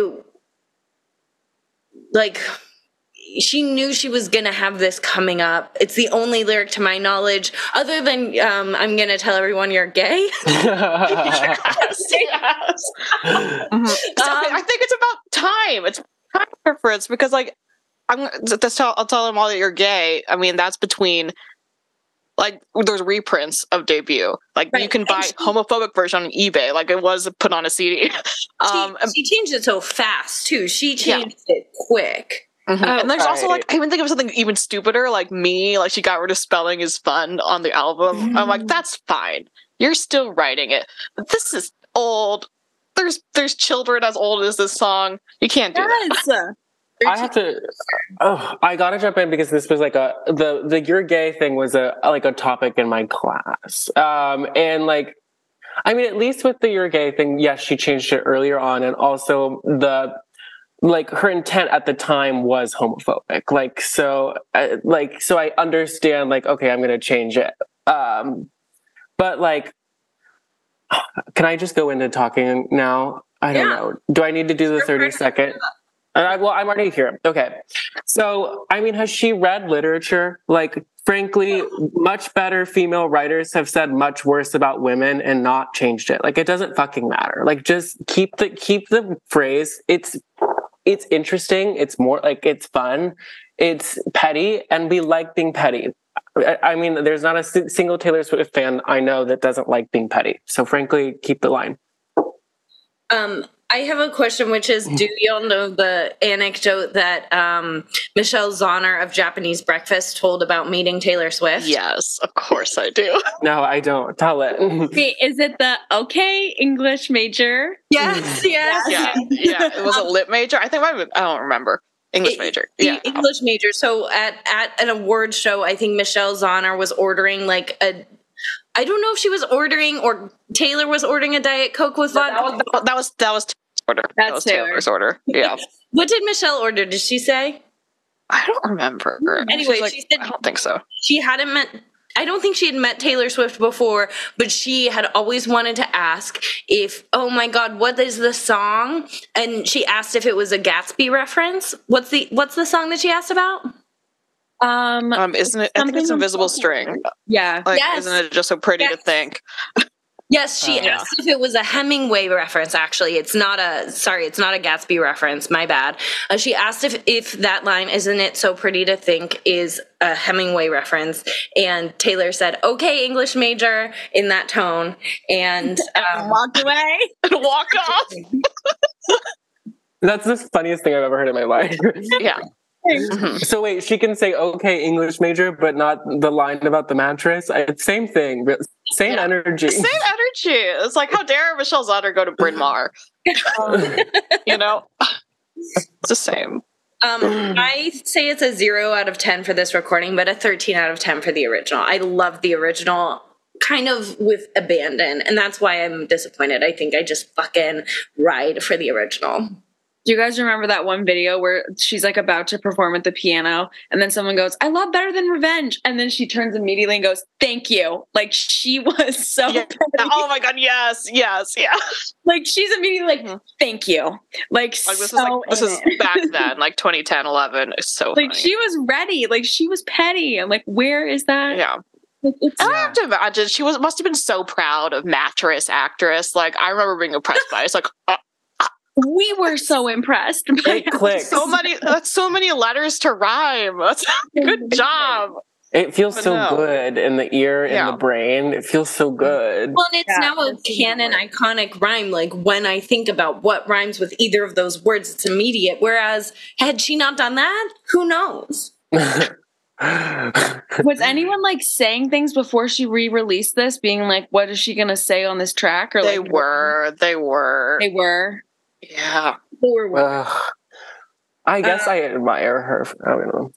I would like she should just make up for it and do when she does or if she ever does like this era's tour if she does a video or like a like a doc or if she does a live recording like she could make up for it by just doing it live I but she won't I okay. Can I? I I'm going to go on a tangent for two seconds. This also kind of reminds me of, and just like that with Sarah Jessica Parker. um, the the one of the big like criticisms of the reboot is that like Sarah Jessica Parker won't say anything or do anything bad or sexual No, she anymore. won't say cunt. Yeah, she won't take cunt, and she like and like her character had a problem with saying um hashed or like uh free code vag in the city, um, which was like in a in a podcast advertisement. We were, but anyways, it feels like like Sarah Jessica Parker has like changed the tone of it just like that because she's become so like prude and PC, and like I and and Taylor has like changed the tone of this song eh, like eh, because she's become so like prude about this specific It's Insult. literally the whole song is about something different because she changed the line. Yeah. Yeah. Yeah. Like it was never about the dude ever. Ever. No. It's about a woman. Yeah. I, I do have to say before we move on, I love the Paramore of it all with this song. You can hear her like love and admiration for Hayley in a lot of these tracks, but particularly this one. And I love I really do like it when she kind of almost like writes in the style of other writers and it's kind of like girl we can tell you're pretending to be Lana Del Rey in your room you know like this is her Hayley moment of that i love that Mhm. Okay, shall we talk about Innocent? Finally, after I I gave you a sneak peek, taking it back, moving forward. Innocent. do you want to go first Kaela Yeah, I was gonna go first before because I don't have too much to say except that I hate this song. I think it's so patronizing. I think it's borderline gross and weird. It really is weird now. I don't like I just don't think she had any business like commenting on a grown man's like like Kanye was right. He eh, he's very complicated and I wish him well and I hope he's healthy, but like he was right in that moment and for her to continually act and create so much media about how she was like a horrible victim when she literally won an award that like the, that video wasn't better than single ladies and i don't like single ladies um, that's my time this is a two out of ten Yeah, I also don't know what this song sounds like. Uh have skipped it forever. have skipped it for all time. It's a skip. it's for yeah. Yeah, I mean I appreciate and I don't appreciate, but like in vigilante shit, she says I don't dress for innocence either. I'm like, okay. Great. Beating a dead horse. But anyway. That's all I have to say. I hate this one too. Oh, it's, it's it's bad. It's like it's like Christian coded for me. It's like I'm gonna forgive. I'm gonna go high. I don't give a fuck. It's bad. Two out of ten.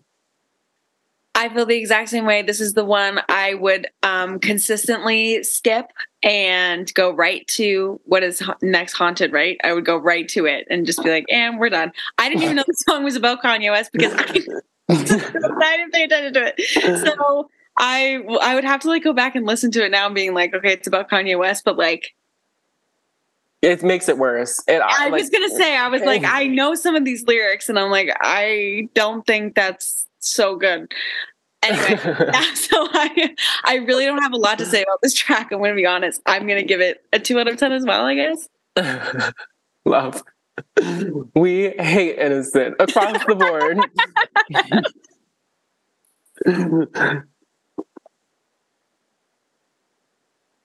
Kaela, are You're you muted. Yeah, are you muted, Kaela? Or Sorry, I was saying so much. No, I, I'm glad we're all in unity here. I'm glad we're all in solidarity, and let's talk about Haunted. Love. Um, I was so good at cello for most of my life, and then I only played the Game of Thrones theme all through high school. But then when I became a Speak Now Stan in college, I took out my cello and I learned Haunted by ear. I love Haunted. It's so stupid. And I love her stupid bell. You've seen the videos from the Speak Now tour with the stupid fucking. She has like a whole like gong thing and like these bells. And I'm like, it's Quasimodo. I I love it. How I was love it? it. Li- how was it live, Kennedy, with the bells? She didn't do haunted. She did that at the. She did that at the early tour. I'm so sorry, I misheard. Yeah, Speak Oh, Now. I Speak Now tour Haunted. bootlegs. Yeah, no, didn't get haunted, but haunted is my sister's favorite song off his album, and like. If we would have gotten it, I think she would have passed out. So maybe we didn't. I think that both both this and the story of us have great moments of like silence and like cutting out the instrumental for like a come on, come on, don't leave me like this. I just like it for those reasons. It's a 12 out of 10. Yep. I just love the strings. I think it's so different and I just love the intensity of it. And I love the the bridge, um, the ah when she goes uh and just like does her whole thing. Living. I was gonna ask you about that. Actually, I'm gonna be honest. I wrote in my notes "Can Kennedy about that?" So if you would like to belt it, you can, but you don't have to. um, I would love to, but uh, I have family that's sleeping. um, but I do sing that in the shower all the time. Um, and I love it. Um, but yeah, I would have to give that a 12 out of 10 as well. There were definitely Twilight New Moon like fan music videos with this song. Yeah. I feel like it's so um, fitting. It's like thundering and lightning as we talk about this song. Um, I'll try and fit this into 30 seconds because I'm out of I'm out of speak nows, but it's going to be hard because I have a I have a wavy relationship with the song. This used to be a skip for me, and it is no longer a skip. Particularly this recording, I'm fucking obsessed with. I can't get enough of it. I don't know why it was a skip for me my, the first time around, but I'm absolutely obsessed with this song. I love the strings. I love the orchestration. I think the reason why I didn't like it is because there is some of the worst scansion I've ever heard in my life in this song, just terribly. There's parts in the verse where it's just like the scansion is all over the place, just trying to fit, as I am right now, too many syllables into too few notes. Um, and uh, essentially, now it's probably like a 10, 11. It used to be like, I didn't listen to it. I wouldn't have a rating. That's it. Whoa. It is Wow. lightning and thunder. Justin, over to you. Whoa, can you hear that? Yes, that was. I love Whoa. that. That was that was this guy telling you you should listen to it sooner. Um, I love Haunted. I think it's fantastic. Um, I the the quote from Kathryn that always sticks with me is that sometimes Taylor has overwritten choruses. This is not one of those times. I think that you know she relies on the uh, music being interesting and different, her like vocal delivery, and just the sincerity of the song. And it like I think it's a, a really a, a classic fan favorite. It's a great song. I would give it a 13 out of 10. All right. Uh, let's talk about Last Kiss. Speak now. Okay, go for it. Yes. um, I unabashedly love Last Kiss. Last Kiss is I probably my top five favorite Taylor Swift songs of all time. I think that it is fan like it's one of the long songs on this album that invites you in just with the beginning of it like just the way that that piano plays. And then like she's literally inviting you to sit down with her and cry in the corner of a room wearing a t-shirt and just like it's so beautiful. And it's like it's not incredibly new to be like well actually i don't know. I don't i don't feel like i've ever heard a song that like literally set like ruminates on the idea that like you've had a last kiss and like that it'll never you'll never return to that. And i just think it's a really great idea for a song. It's really really well executed and i you know pulls brings me to tears every time. I love it. It's a it's a 25 out of 10 like when I was first listening to Speak Now, even accidentally as a kid, I was like, this is long. Once again, immature. But I fell in love with this song in 2020. I I would play it on loop like overnight. I'd wake up and it was playing. I think it was my spot. It was on my Spotify rap number one once. I was like, this is bad. You look demented. you look deranged. um, I love it. I love so much about it. I love the bridge. Um, like so I'll watch your life in pictures like I used to watch you sleep. I was like, oh fuck, Jesus Christ, what the fuck? I don't know. It's it is, yeah, it's it's like a 30 out of 10 for me. and I don't know. Like people have always said, like she sounds like she is trying not to cry on the original recording, and I don't know about. Yeah, and I don't know. People, I remember when they were, when she was still dating Joe Alwyn. People were like, "I hope they never break up because then Last Kiss will be still be forever your name on my lips." Another Joe, but now I guess, whoops. there you go. Yeah, thirty out of ten. Yeah, um, I totally agree. Uh, it is just pure devastation, but in the best way. It's like comforting devastation. It's like you're just gonna sit with a friend, just just, just like you said, Justin, where you're just like invited in, just have a good little cry. Um, I listened to this song uh, originally before I even had my first kiss. And then I was like, God, this is going to be just insane when this, you know, happens. And then I remember like through each of my breakups, I would not listen to this like right off the bat because I didn't ever want this song to be associated with like a bad memory because I love it so much. It was like, I needed to like protect. it. and then like once I was like, okay, I feel okay and I can just sit here and have a nice cry and then I would play it. And each time it's like cathartic and amazing and I've never gotten sick of it and I cry every single time. And I also wrote down that I'll watch your life in pictures like I used to watch you sleep. Mm. It killed me. I would also say that one is going to be my second favorite song of the album, I think. Also, lyrical shout out to I'll keep up with our old friends just to ask them how you are. Such a very relatable thing to do Uh-huh. and feel and write. Mhm. Mhm. I am so sorry to say that my you're gonna all murder me. My notes say three letters meh with a question mark. I'm oh so God! I'm so sorry. What's wrong with you? I'm so sorry. I'll think about it. No, when you, I hear you all talk about t- the song, I think about it in my mind and I warm to it. I did still rate it a seven out of 10. I didn't give it a bad rating, but this, I've just never had a moment of really connecting with this song. And I think I just have something about her ballads on this album where, like, consistently you can see me disconnecting from the ballads. I think because I was in a chaotic time of my life and I, like, didn't want to feel or whatever. So, like, I didn't really connect with the ballads on this album. And so, um, yeah, no, this is a seven out of 10 for me, but I will listen to it with new ears. And if, God forbid, I ever have a breakup, I'm, I'm gonna I can't listen to it, but maybe I will, and that'll be the moment that it, it comes. Um, any other last kiss thoughts? Anyone want to like actually guillotine me? well, I, no, No, I just have to take fine. issue. I just have to take issue with one thing that Kaela said, which was I gave it a seven out of ten, which is not a bad rating. Which actually, canon on this podcast is a horrific rating. We, Yeah. I think we gave the song "Rumors" by Lindsay Lohan a seven out of ten. That's a good song. Okay.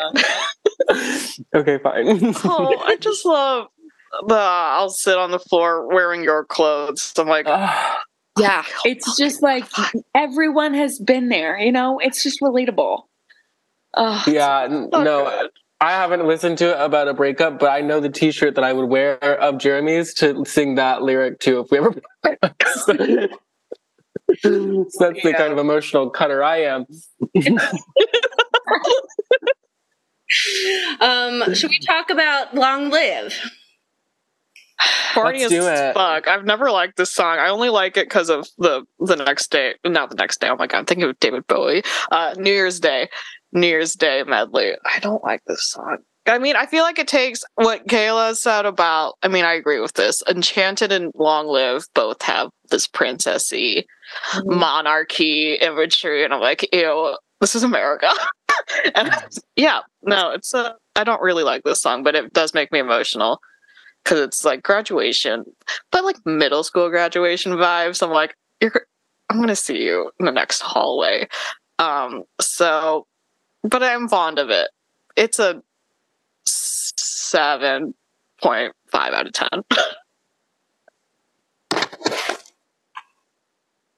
Um, you go, Ken. no, no, you go, Justin.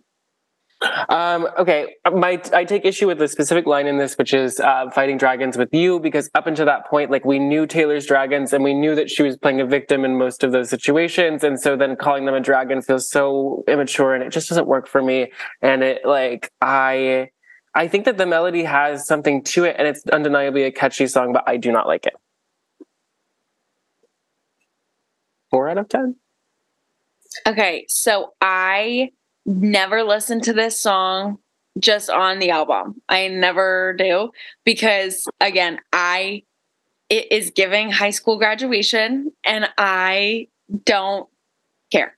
That being said, and I also don't like the fighting dragons line either. that being said, when she played it on tour in Kansas City the other night, I had full tears because I was like, oh my God, like I can't believe like they got that. I would love to listen to it in a stadium like that, where it's like because because it doesn't feel like too graduation-y at that point. It feels more like look at what like we are doing together in this space. Let's have a great night. We're gonna like all be together, you know, and like look, you guys have been my fans for so long, you know all that stuff. So I would like to see it in that setting. I'm sad that she didn't do it when I saw her, but at the same time, I'm not running to this. I've never been running to this track on this album. So it's, you know, one of those things. Yeah, I yeah, I agree with you. I feel like if you listen to it in the like she built something gorgeous with her fans, like there's there's something to it that is really beautiful and it could, would be very communal in a in a concert space for sure. Yeah. But if you're just listening to it on the album, you're just like, I am not at a high school. I'm not listening to as we grow up. Like I'm not. Hmm. I Yeah, do think she has a thing for ending her albums with like we songs. Like I associate this song in my mind with "Change" from Fearless. Yes, where, like, 100%. The main subject of the sentences is "we," and so I have a fondness for it because I do think it's a good ending song for the album that I started listening to. I also had a version that included the the next two tracks we'll talk briefly about, but um I think of this as the end of the album, and I think it's a great album end song. Um, I think it's like an eight out of ten for me. It's not one that I absolutely go feral for, but it is one that like I think is a good time. I think it's well written. Um, I think it's fine, and it's fun to hear her sing this one older too. I think. Mm, I agree.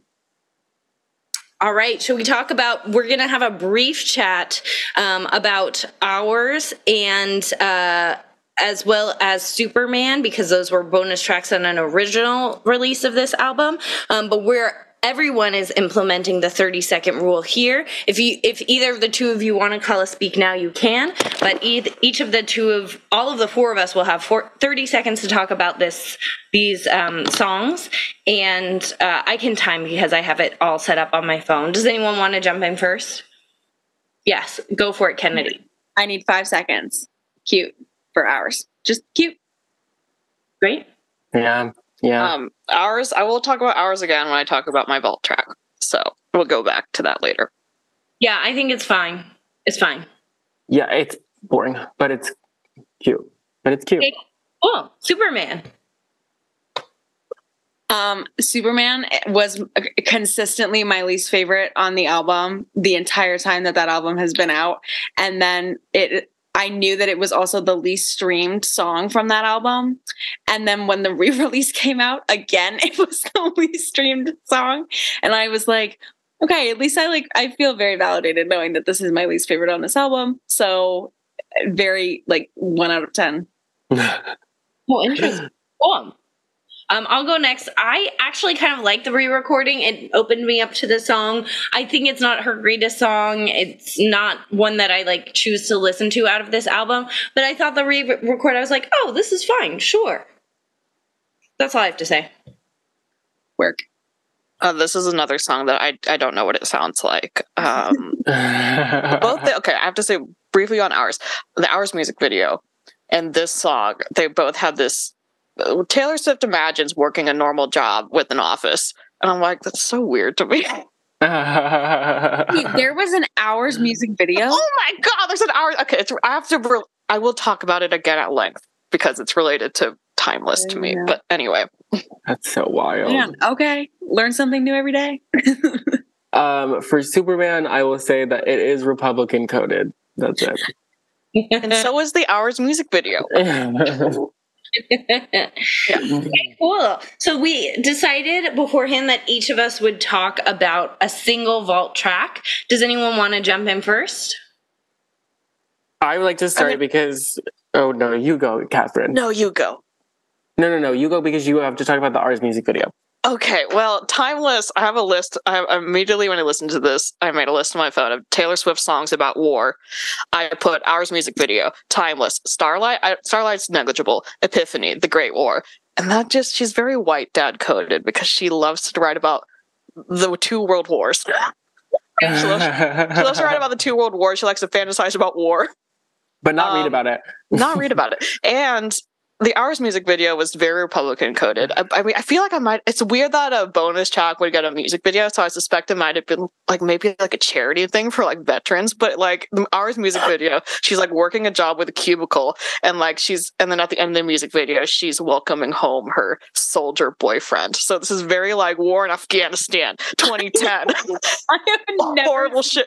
And the actor is the guy. He's in Midnight Mass. I don't know what else I've seen him in, but anyway. And I just timeless is like for okay. She is kind of like light side, slightly prior Lana Del Rey here because she loves to fantasize about the 1940s, but only like very PG over the draft. like nothing horrible's happening. There's no war crimes. What Adam Bob Oppenheimer? Um, it's just she likes to write about the Kennedys. She likes to write about the world wars. It's a stupid song. Um, yeah, that's all I have to say. It's a horrible song. That's why I wanted to talk about it. I just have one question. Uh, you know, after listening to your description of the Ours music video, are you sure it's not the Just a Dream video by Carrie Underwood? No, no, no, no, no. No, no, no, no, no. Taylor Swift got in an elevator. She had an office job. She went to a cubicle. It was all very grayscale, like desaturated. But then when she met her, when she met her freaking soldier boyfriend, it became colorful. oh, Wow. She like wow.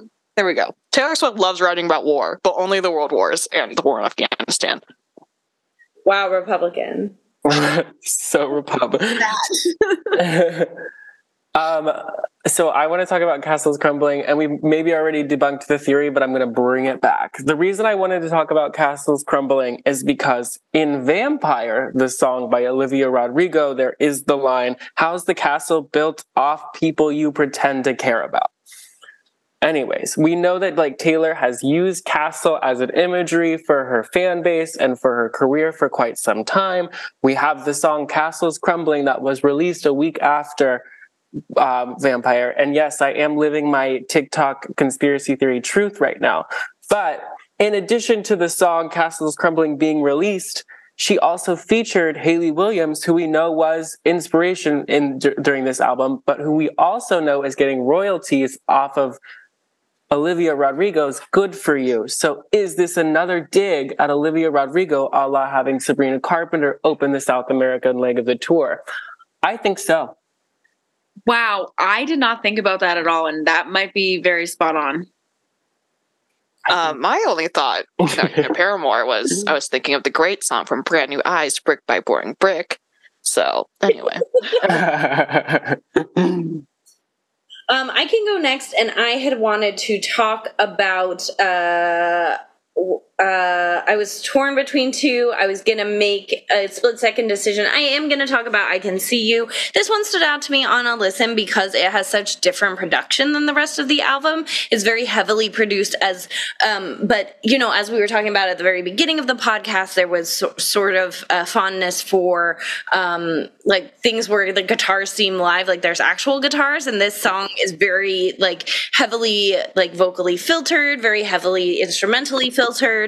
Um, I think it's fun. I like. I I don't think it's a great song. Um, I just watched the music video, which features Joey King, and Taylor Lautner, and someone who I know is famous but didn't recognize, and the person in the van, um, in the narrative of the um music video is sort of like heist break in but they're saving taylor swift i think um taylor lautner also recently in one of the recent tour dates uh, the, i think it was the day fearless was released came out on stage did some black backflips. Um, joey king was there. Um, yeah o- overall i think this is fine. I think it's fun to see her put out some of these music videos for her old content. But i think my thing about taylor swift music videos is that especially when she directs them, but like literally going throughout her whole history of music videos, is that there's just such a heavily um, produced aspect of them where they look photoshopped all the time and they look like the lighting choices are really theatrical and like the way her like costume and face it looks is just really like manufactured and um it it again this cameron brought up like it's tough to watch her on film this refrain we always talk about is like her moving image is sometimes hard to deal with because she's kind of like awkward and like she's so pretty but there's something that's like hard to watch anyway Yeah. i felt that in this music video um, I I guess there's kind of a circular thing here. Of I think I remember reading interviews or something where she said sh- she first became super involved with directing or interested in directing on the set of the Mine music video. So I don't know. Like this is that's also another thing. But besides writing every track on the album, she started to be interested in directing her own music videos at this time. For good or bad, I don't know. i think she should work with other people i don't think Yeah. she's this Um, also, I believe Joey King and the other, like the blonde girl, were both the kids in the Mean music video. So it's a cute little. Mm, that is cute. Yeah. Yeah. I, I think she could direct her own videos if she learned what a metaphor is, and then Stop. oh my god a visual a visual metaphor, a visual metaphor. Right, not a writing. She has lots. She has a handle on writing metaphors. Yeah, yeah, yeah. I'm sorry, I feel so mean. I do love her. Are you gonna be so mean? Um, I think she she's okay though. She's doing fine. Over to you. Yeah, no, she yeah. But I my thing with her music videos, I loved that she brought all of them back for it. I thought it was so cute. And then to have like her in the vault waiting with the speak now that like oh, It was a vault. Okay, all right. oh yeah. And then she has the the the painting, the Yeah. portrait of the speak now final. So then it's like they're they're getting the speak now out. So I liked that. But my thing is is that there are always so many Easter eggs in all of her music videos that that can become distracting as well because you're trying so many people are so focused on like what is she telling us through this that it's like hard to just enjoy the music video and just see like that's why I love the all too well short because it was like this is the story. We're not focused on trying to get you to know anything else other than what's going on in this moment. And that's why I thought it worked because everyone seemed very locked into like this is the thesis. But with like other stuff that she's done, like even with like the Karma Ice Spice, like I did not love that music video. Just there was so much going on and so much that I feel like she tries to communicate. But I don't think the music video is like always the best way to do it because I think there's just so much happening that then you kind of lose sight of like what is the story that you're trying to tell exactly. So Right. I absolutely agree. I you know what? I don't play Sudoku for a reason, and I don't care about Easter eggs either. Exactly. If I Yeah. want to know, some Swifty on TikTok will tell me, and they'll probably be wrong, but it's fun for them. Yeah. Kennedy, have you talked about your track yet? oh my gosh, no, hold on, wait. I had, let me pull it up. Okay, so I had Foolish One. And I really, okay, I have a, a little bit of a gripe with her. I understand, okay, this one is not going to fit the narrative that she was having in the original one of like whimsical fairy tale romance encha- you know we we got enchanted and not foolish one i feel like though like i was in middle school when this came out i could have used yes.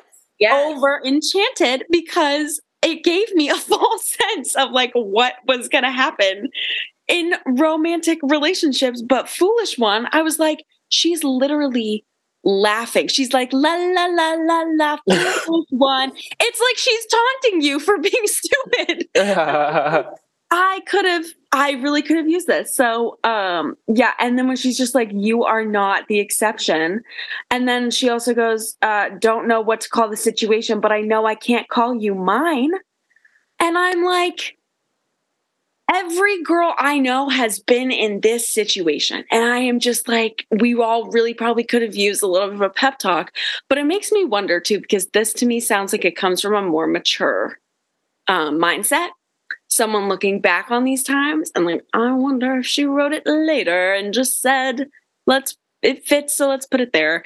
Um so that's what i thought. Um and then also when it says and you'll say you had the best of intentions and maybe then i'll learn my lesson i'm like it's just a read so i for me and so I really like that she's like calling it out and being like, no, like this is reality. But I understand why it wouldn't make the initial track list because the track list is not reality, it is fantasy. So yeah. It's sort of like gestury, though. Like it, you know, calling Little- someone yeah, cool, it's like a at jester. She could be the castle's jester. Yes, at the end, she's literally, it sounds like she's laughing and is like, You're so stupid, like to like her younger self, like, and, or whoever's listening. And like the la la la's that she does, I'm like, You are laughing. Like, what the heck? so I just like, I don't think it really fits, but I think that it, I think it's great. I think, she- yeah, it was good.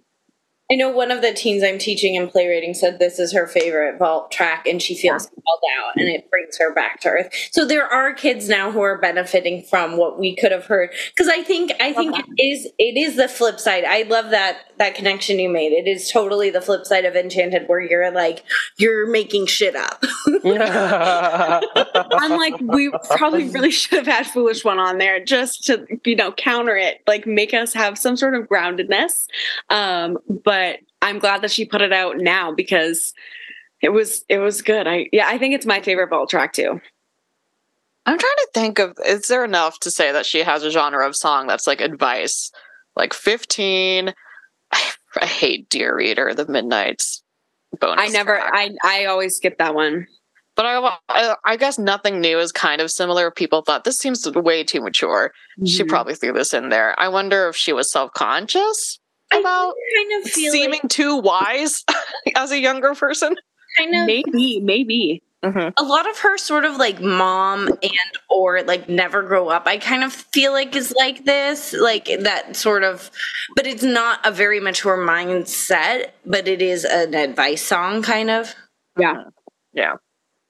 Yeah, I agree. I, all right has everyone talked about their vault tracks Yeah. yeah. it is time to name our top three favorites and then we're gonna overall rate the album and then we're gonna have a game who is ready to talk top three I can go. Um, I my top three are Sparks Fly, Last Kiss, and Haunted. those are good. Mine, I think, are Sparks Fly, Story of Us, Better Than Revenge, original version, not this version. Um, I think mine are Dear John, The Story of Us, and Enchanted. Oh my gosh. Mine is Dear John, Story of Us, and uh Foolish One. Nice. Nice. A vault track made it. Whoa. How would we all rate these this album slash these albums talking to about the original release? We usually rate on a box wine scale where Franzia is the worst rating, Black Box is a mid read- rating, and Bota Box is a high rating. But lately we've been likening albums to all kinds of different food and drink. So pick your poison, make your analogy. The time is now. Okay, so I'll, you know, th- I think this speaks to your thesis. I mean, on all of our feelings on sort of the re-records and the the, the bad vocal being the right vocal. I would give it like a a re-release of a Four Loco, like once it became, you know, once they sort of like original Four Loco, like you could black out from just one, and you might have a cardiac event and also pass out at the same time, and like. And that like was really cool and like really i feel like that uh, the original version especially with better than revenge um you know elicited that reaction from us as listeners. And the re-record has sort of taken that emotional danger out of a lot of the songs. Um like you can have a four loco and probably still be okay the next day. Um, I think okay, I'll give 2010 speak now. It's like sparkling wine, like a sparkling prosecco, which was the very first thing I got drunk on. Um, and it's not good. Like it feels bad, but it's very, it's like way too sweet. Like I don't think I could even drink that now. But and then I guess re-recording is like a, it's a, I don't know, it's like a melted iced coffee. yeah, Yeah. Oh, that's yeah. Like you need to give it a good mix to be like, "Ah, it's fine. I'm drinking creamer at when it's 89 degrees outside. yeah, that's how I feel about it. I feel like the both versions are the same bottle of chilled white wine 15 years or 13 years apart I should say but it's like a $15 bottle of wine that isn't meant to be drank 13 years later. And so I feel like the like the original version like to me a $15 bottle of white wine is um in my personal upper budget for wine. Like and is uh totally fine. And like does the trick and is kind of amazing in the right circumstances um but is not necessarily what you want to be drinking in at this ugh, oh my god i can't believe i'm about to say this but like it's not exactly what you want to be da- drinking in 2036 um so that's sort of how i feel Um, yeah, I agree. So this was truly like up there, like because me and my sister just really bonded over it, and like all of my friends and I, like we just grew up on it. So it's always had like a very nostalgic place in my heart, and I really think like for a very long time, this was like top top two or three albums for me with her. And I'm going to be really honest. When I listened to the re recordings and I was like brought back into this world, I've just been listening to a lot of her newer stuff lately and going through all the albums. And like just the stuff that she's written for like Folklore, Evermore, and Midnights to me, just like lyrically, she's just shown so much growth. And I just relate because of like growing up and everything. I just relate a lot more to those albums now. But to go back and sing this album at like the top of my lungs is still fun and I still have a good time. Um, but I did notice like a little change in how I felt about it. But it's still probably my most nostalgic album. So I'm gonna give it, I'm gonna go 8.5 out of 10. Love that. amazing do we have a game Wait, I want to just quickly, and I know we've been uh, talking about it at length, but I, I want to say, I want to make the bold statement that this is probably the, the like, arguably the the least successful re-record, and it may be because of re-record fatigue, but I also think just tonally, it's the worst. I totally agree with you. Yeah. I Yes. at this point I'm I I thought this was a brilliant project of hers. I thought it was so literally mastermind like evil evil genius level of, of planning. But this one I was like this is the first one where I'm like she shouldn't have done it. I think Yeah, she yeah, yeah. needs to put a new album out after this one. Like her doing Midnights really just bumped her to with the tour and everything, and it was fresh and new, and she could do a lot with it. And I think that she needs to put out something something new. Or after- don't hype it as much. Like give us something without a lot of hype. Like you know, Well, just I toss feel us like debut. Fearless, Fearless Taylor's version release was pretty freaking chill, I must say. Like she only released like a lyric video of like a slideshow of pictures with fans she for love story. one- she had that one video, the new music video too, for that song with Oh. Chris Stapleton where she didn't let him sing. Oh, yeah. Oh yeah, the Blake Lively one, right? Didn't she direct that? oh yeah. oh, yeah, that's yeah. rad. That's rad. yeah, yeah, yeah. I remember. Oh, oh it yeah, was yeah. um, it was like the cake. There was cake. She was like eating Cake cake. one. The Another oh, wedding the- thing. Yeah. It Oh, nothing. was weddings. Okay. Um. I I think that yeah, I would love for her to read it. Re- release another album before she does the next one. I feel like she's got to go old though. Like I I can't imagine at this point in time like within the next few years her turning out 1989 because it feels like I know it's not true but it feels like that just came out. You know like Yeah. I I don't I'm not ready for that to be nostalgic yet. I think she's got to give us a few years please God. You know like don't let us feel that old yet. I totally agree. Hello, hello, hello, everybody. Uh, the producers at Art Pop and Bottles. Uh, we're so excited uh, to present to you this game at the end of this quick uh, podcast. Um, the game, wow. the, the game um, is called Back to December. Um, so the way you play this game is I'm going to give you a pop event that is, you know, culturally important. Maybe you'll remember it, maybe you won't.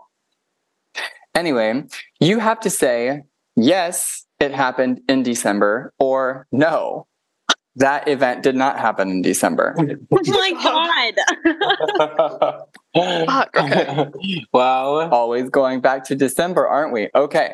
So I'll read the prompt and then everybody has a yes, no um, marker, or you'll do thumbs up, thumbs down. Um, I'll probably also, you can also say yes or no, but when you say yes or no, so that the listeners can hear you, um, that is locking in your answer. So you can't change it once you say it. Is that fair for everybody? And yeah. Okay. And you all go at the same time. So everybody has equal opportunity here to go back to December. there are there are 12 questions and there is one bonus point. Or one so there's 13 prompts. Okay. Everybody ready? Is there a vault track? Get it? 13. Okay. So back to December number one. Matthew Morrison clarifies in an Elle interview that he is not gay. Did that happen in December or not? Okay, so we've got four yeses.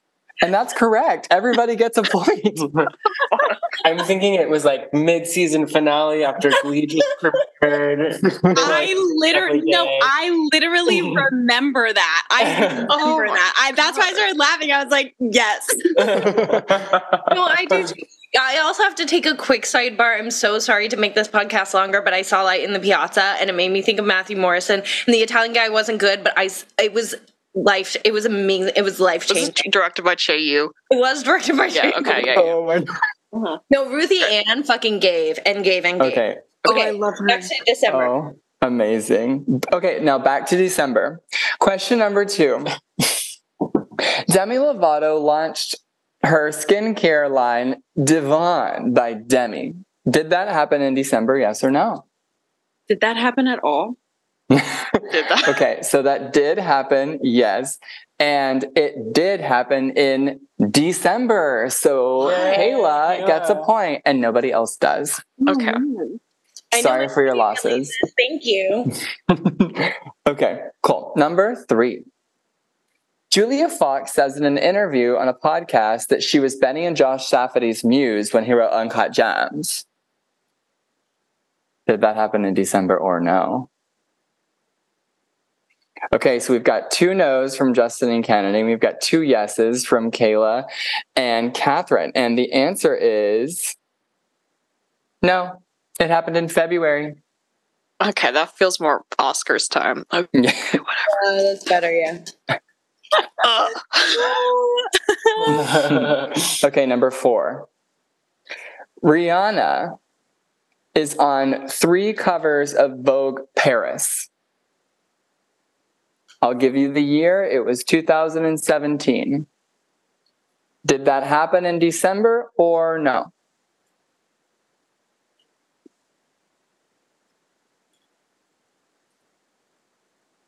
This game is about intuition. We've got two no's and two yeses, and the correct answer is yes.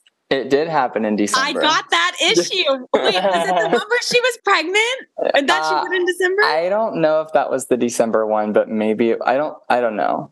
Actually, yeah, we, we're we're not here for confirming facts as the pro- so the producers can neither confirm nor deny which issue that was, or if it was even the December issue. But I can confirm that she was on a magazine in December in 2007. Three of them, three covers of. But anyway, number five. Madonna opens a series of fitness centers around the world named Hard Candy Fitness. Did that happen in December? Everybody says no, and the correct answer is no. It happened in October. It's like Nobody wants to work out in December. Yeah. I have already lost track of the points. and Aaron's got it. And And Aaron's got it. All right, And listen, listen, we're we're all here. Okay. Hi, Cam. I, Okay, number six. Lady Gaga begins her La- Las Vegas residency at the Park Theater. Did that happen in December or no? okay, so for the listeners, Justin put up no, and then simultaneously the other three did a thumbs down. and the answer is yes, it did start in December. It started at the very end of the year, somewhere around December 28th. Seems crazy to start. Uh, well, I, I just was like a contract starting in December because then you'd already have a break. But After Xmas. Holiday, uh, holiday Vegas travel. I thought that that was Adele that started on December 28th. So I was like, no. Hmm. Apparently, maybe it's a good time to start. I think everybody residency. goes to Vegas for New Year's, so Oh, yeah, that's true. good time to start. Oh. uh, I don't know Okay. about that. Number seven. Ariana Grande licked a donut and said, I hate America. oh, I love that. I love it. This happened in 2015. My favorite event to have ever happened. All four of you have said no, and all four of you correct. It happened in July. Yeah, it was hot. I it's remember. giving summer. Obviously. hoodie, and it was like, "Why are you wearing this hoodie?" yes. Well, yes. Okay. We tried to throw you off, but obviously. Okay. Number eight. Miley Cyrus and Liam Hemsworth got married in December, yes or no? Oh, sorry.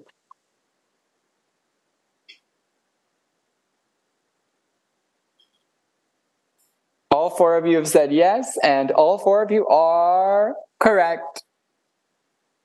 I remember that. Oh, I loved those Instagram pictures.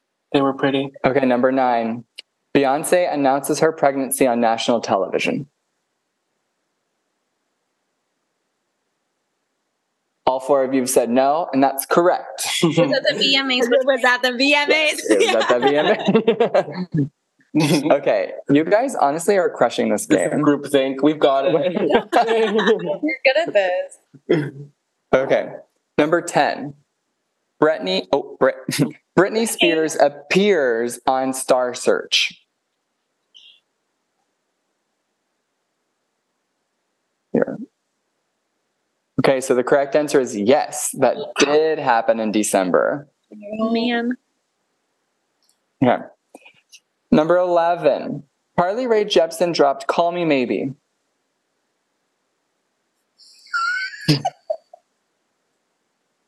okay, we've got four no's, and the answer is that's correct. It was in September. Wait, I thought it was a summer song. I I was was. That's what I thought it was too, yes. But it was September 20, 2011. That's what Wikipedia says. So don't So trust me right, right as kids were going back to school. No wonder it must have been like the biggest commercial thing. Jeez. I specifically remember hearing it for the first time as I was like graduating. And I remember I heard it, my friend played it for me outside a bar in, on, it was B Bar on Bowery. And, um, so I associate it as being a summer song. Plus, I think the the car wash. Anyway, keep going. Okay. Um, number 12. Um, Russell Brand texts Katy Perry to tell her that he's divorcing her. Shit. Oh, That happened in 2011, but did it happen in December? Oh, it's in a documentary. It is. No, I can't remember. Ah, shit. Okay. Okay, so we've got three yeses. Kaela is the only no, and the correct answer is yes. It happened in December of 2011. Damn. Yeah. And the lucky, we're going to go ahead and do the 13th one just because Taylor. Final one. So I don't know. I don't know how many points everybody has, but I'm assuming it's closer than you think it is. So you better, I think You it's bet- really close. you better get it together. okay. Number 13. The Spice Girls launched their reunion tour in Vancouver 10 years after disbanding. Did that happen in December?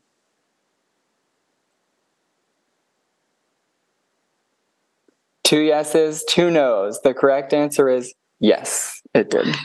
Really? I mean, all of these facts are alleged. It was a We did, we did, we did do our best, and we're sure, probably ninety-five percent, that these are all true. You know, um, but Aaron has the results,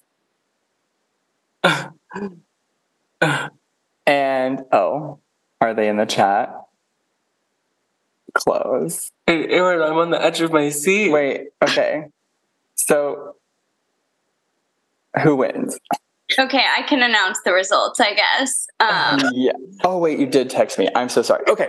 Okay. Ready, ready, ready. Are you ready to hear the results? Yes, uh, okay. So in fourth place, we have a tie. So I guess it's third with Kaela and Kathryn, each getting eight points out of 13. Honestly, All great right. job. Great job, you two. Really good. And then Justin and Kennedy were separated by one point. with 10 with 10 points the winner is justin ganaway so how, you, you got 10 out of 13 yes. Wow. Wow. You guys are great okay that was the game thank you so much peace love and kisses bye I love December. Amazing. well, thank you all so much for listening to this. I don't even know how long it is. It's going to be hairy. It's a long episode, but you're welcome. We had to do it. Thank you all so much for being here. Justin, you look like you have something to say. No, I was gonna say it, we started at nine and it's ten forty eight, so it's under two hours. But then I realized we actually started at eight my time, so it is probably over two hours. But like, anyways, Uh, you'll you'll have a timestamp. You'll have a timestamp, and you'll you'll feel it, and you'll know, listeners. Um, dear reader, you know how long this shit is. Thank you all so much for bearing with us. If you made it to this point, um, thank you for listening to our thoughts, and thank you so much to our guests. It has been such a pleasure talking at such a high intellectual and emotional level with the two seminal work of literature, music, and film. Um, thank you, Kennedy and Kathryn. Thank you to Justin for being a great co host. Thank you to our producers, Aaron, Cameron, and Jeremy, for a great game and for bearing with us through this long Zoom. And um, thank you to our listeners. Like, rate, comment, sub- subscribe. We did commit to reading any reviews we get live on air. We haven't gotten one in over a year, so get them in. um, Kathryn, Kennedy, Justin, any last thoughts on Speak Now before we close out this episode?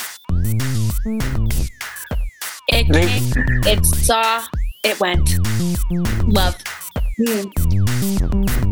It's Ben Stoken. Mm, yeah. Alrighty. Thank you all. We'll stop speaking.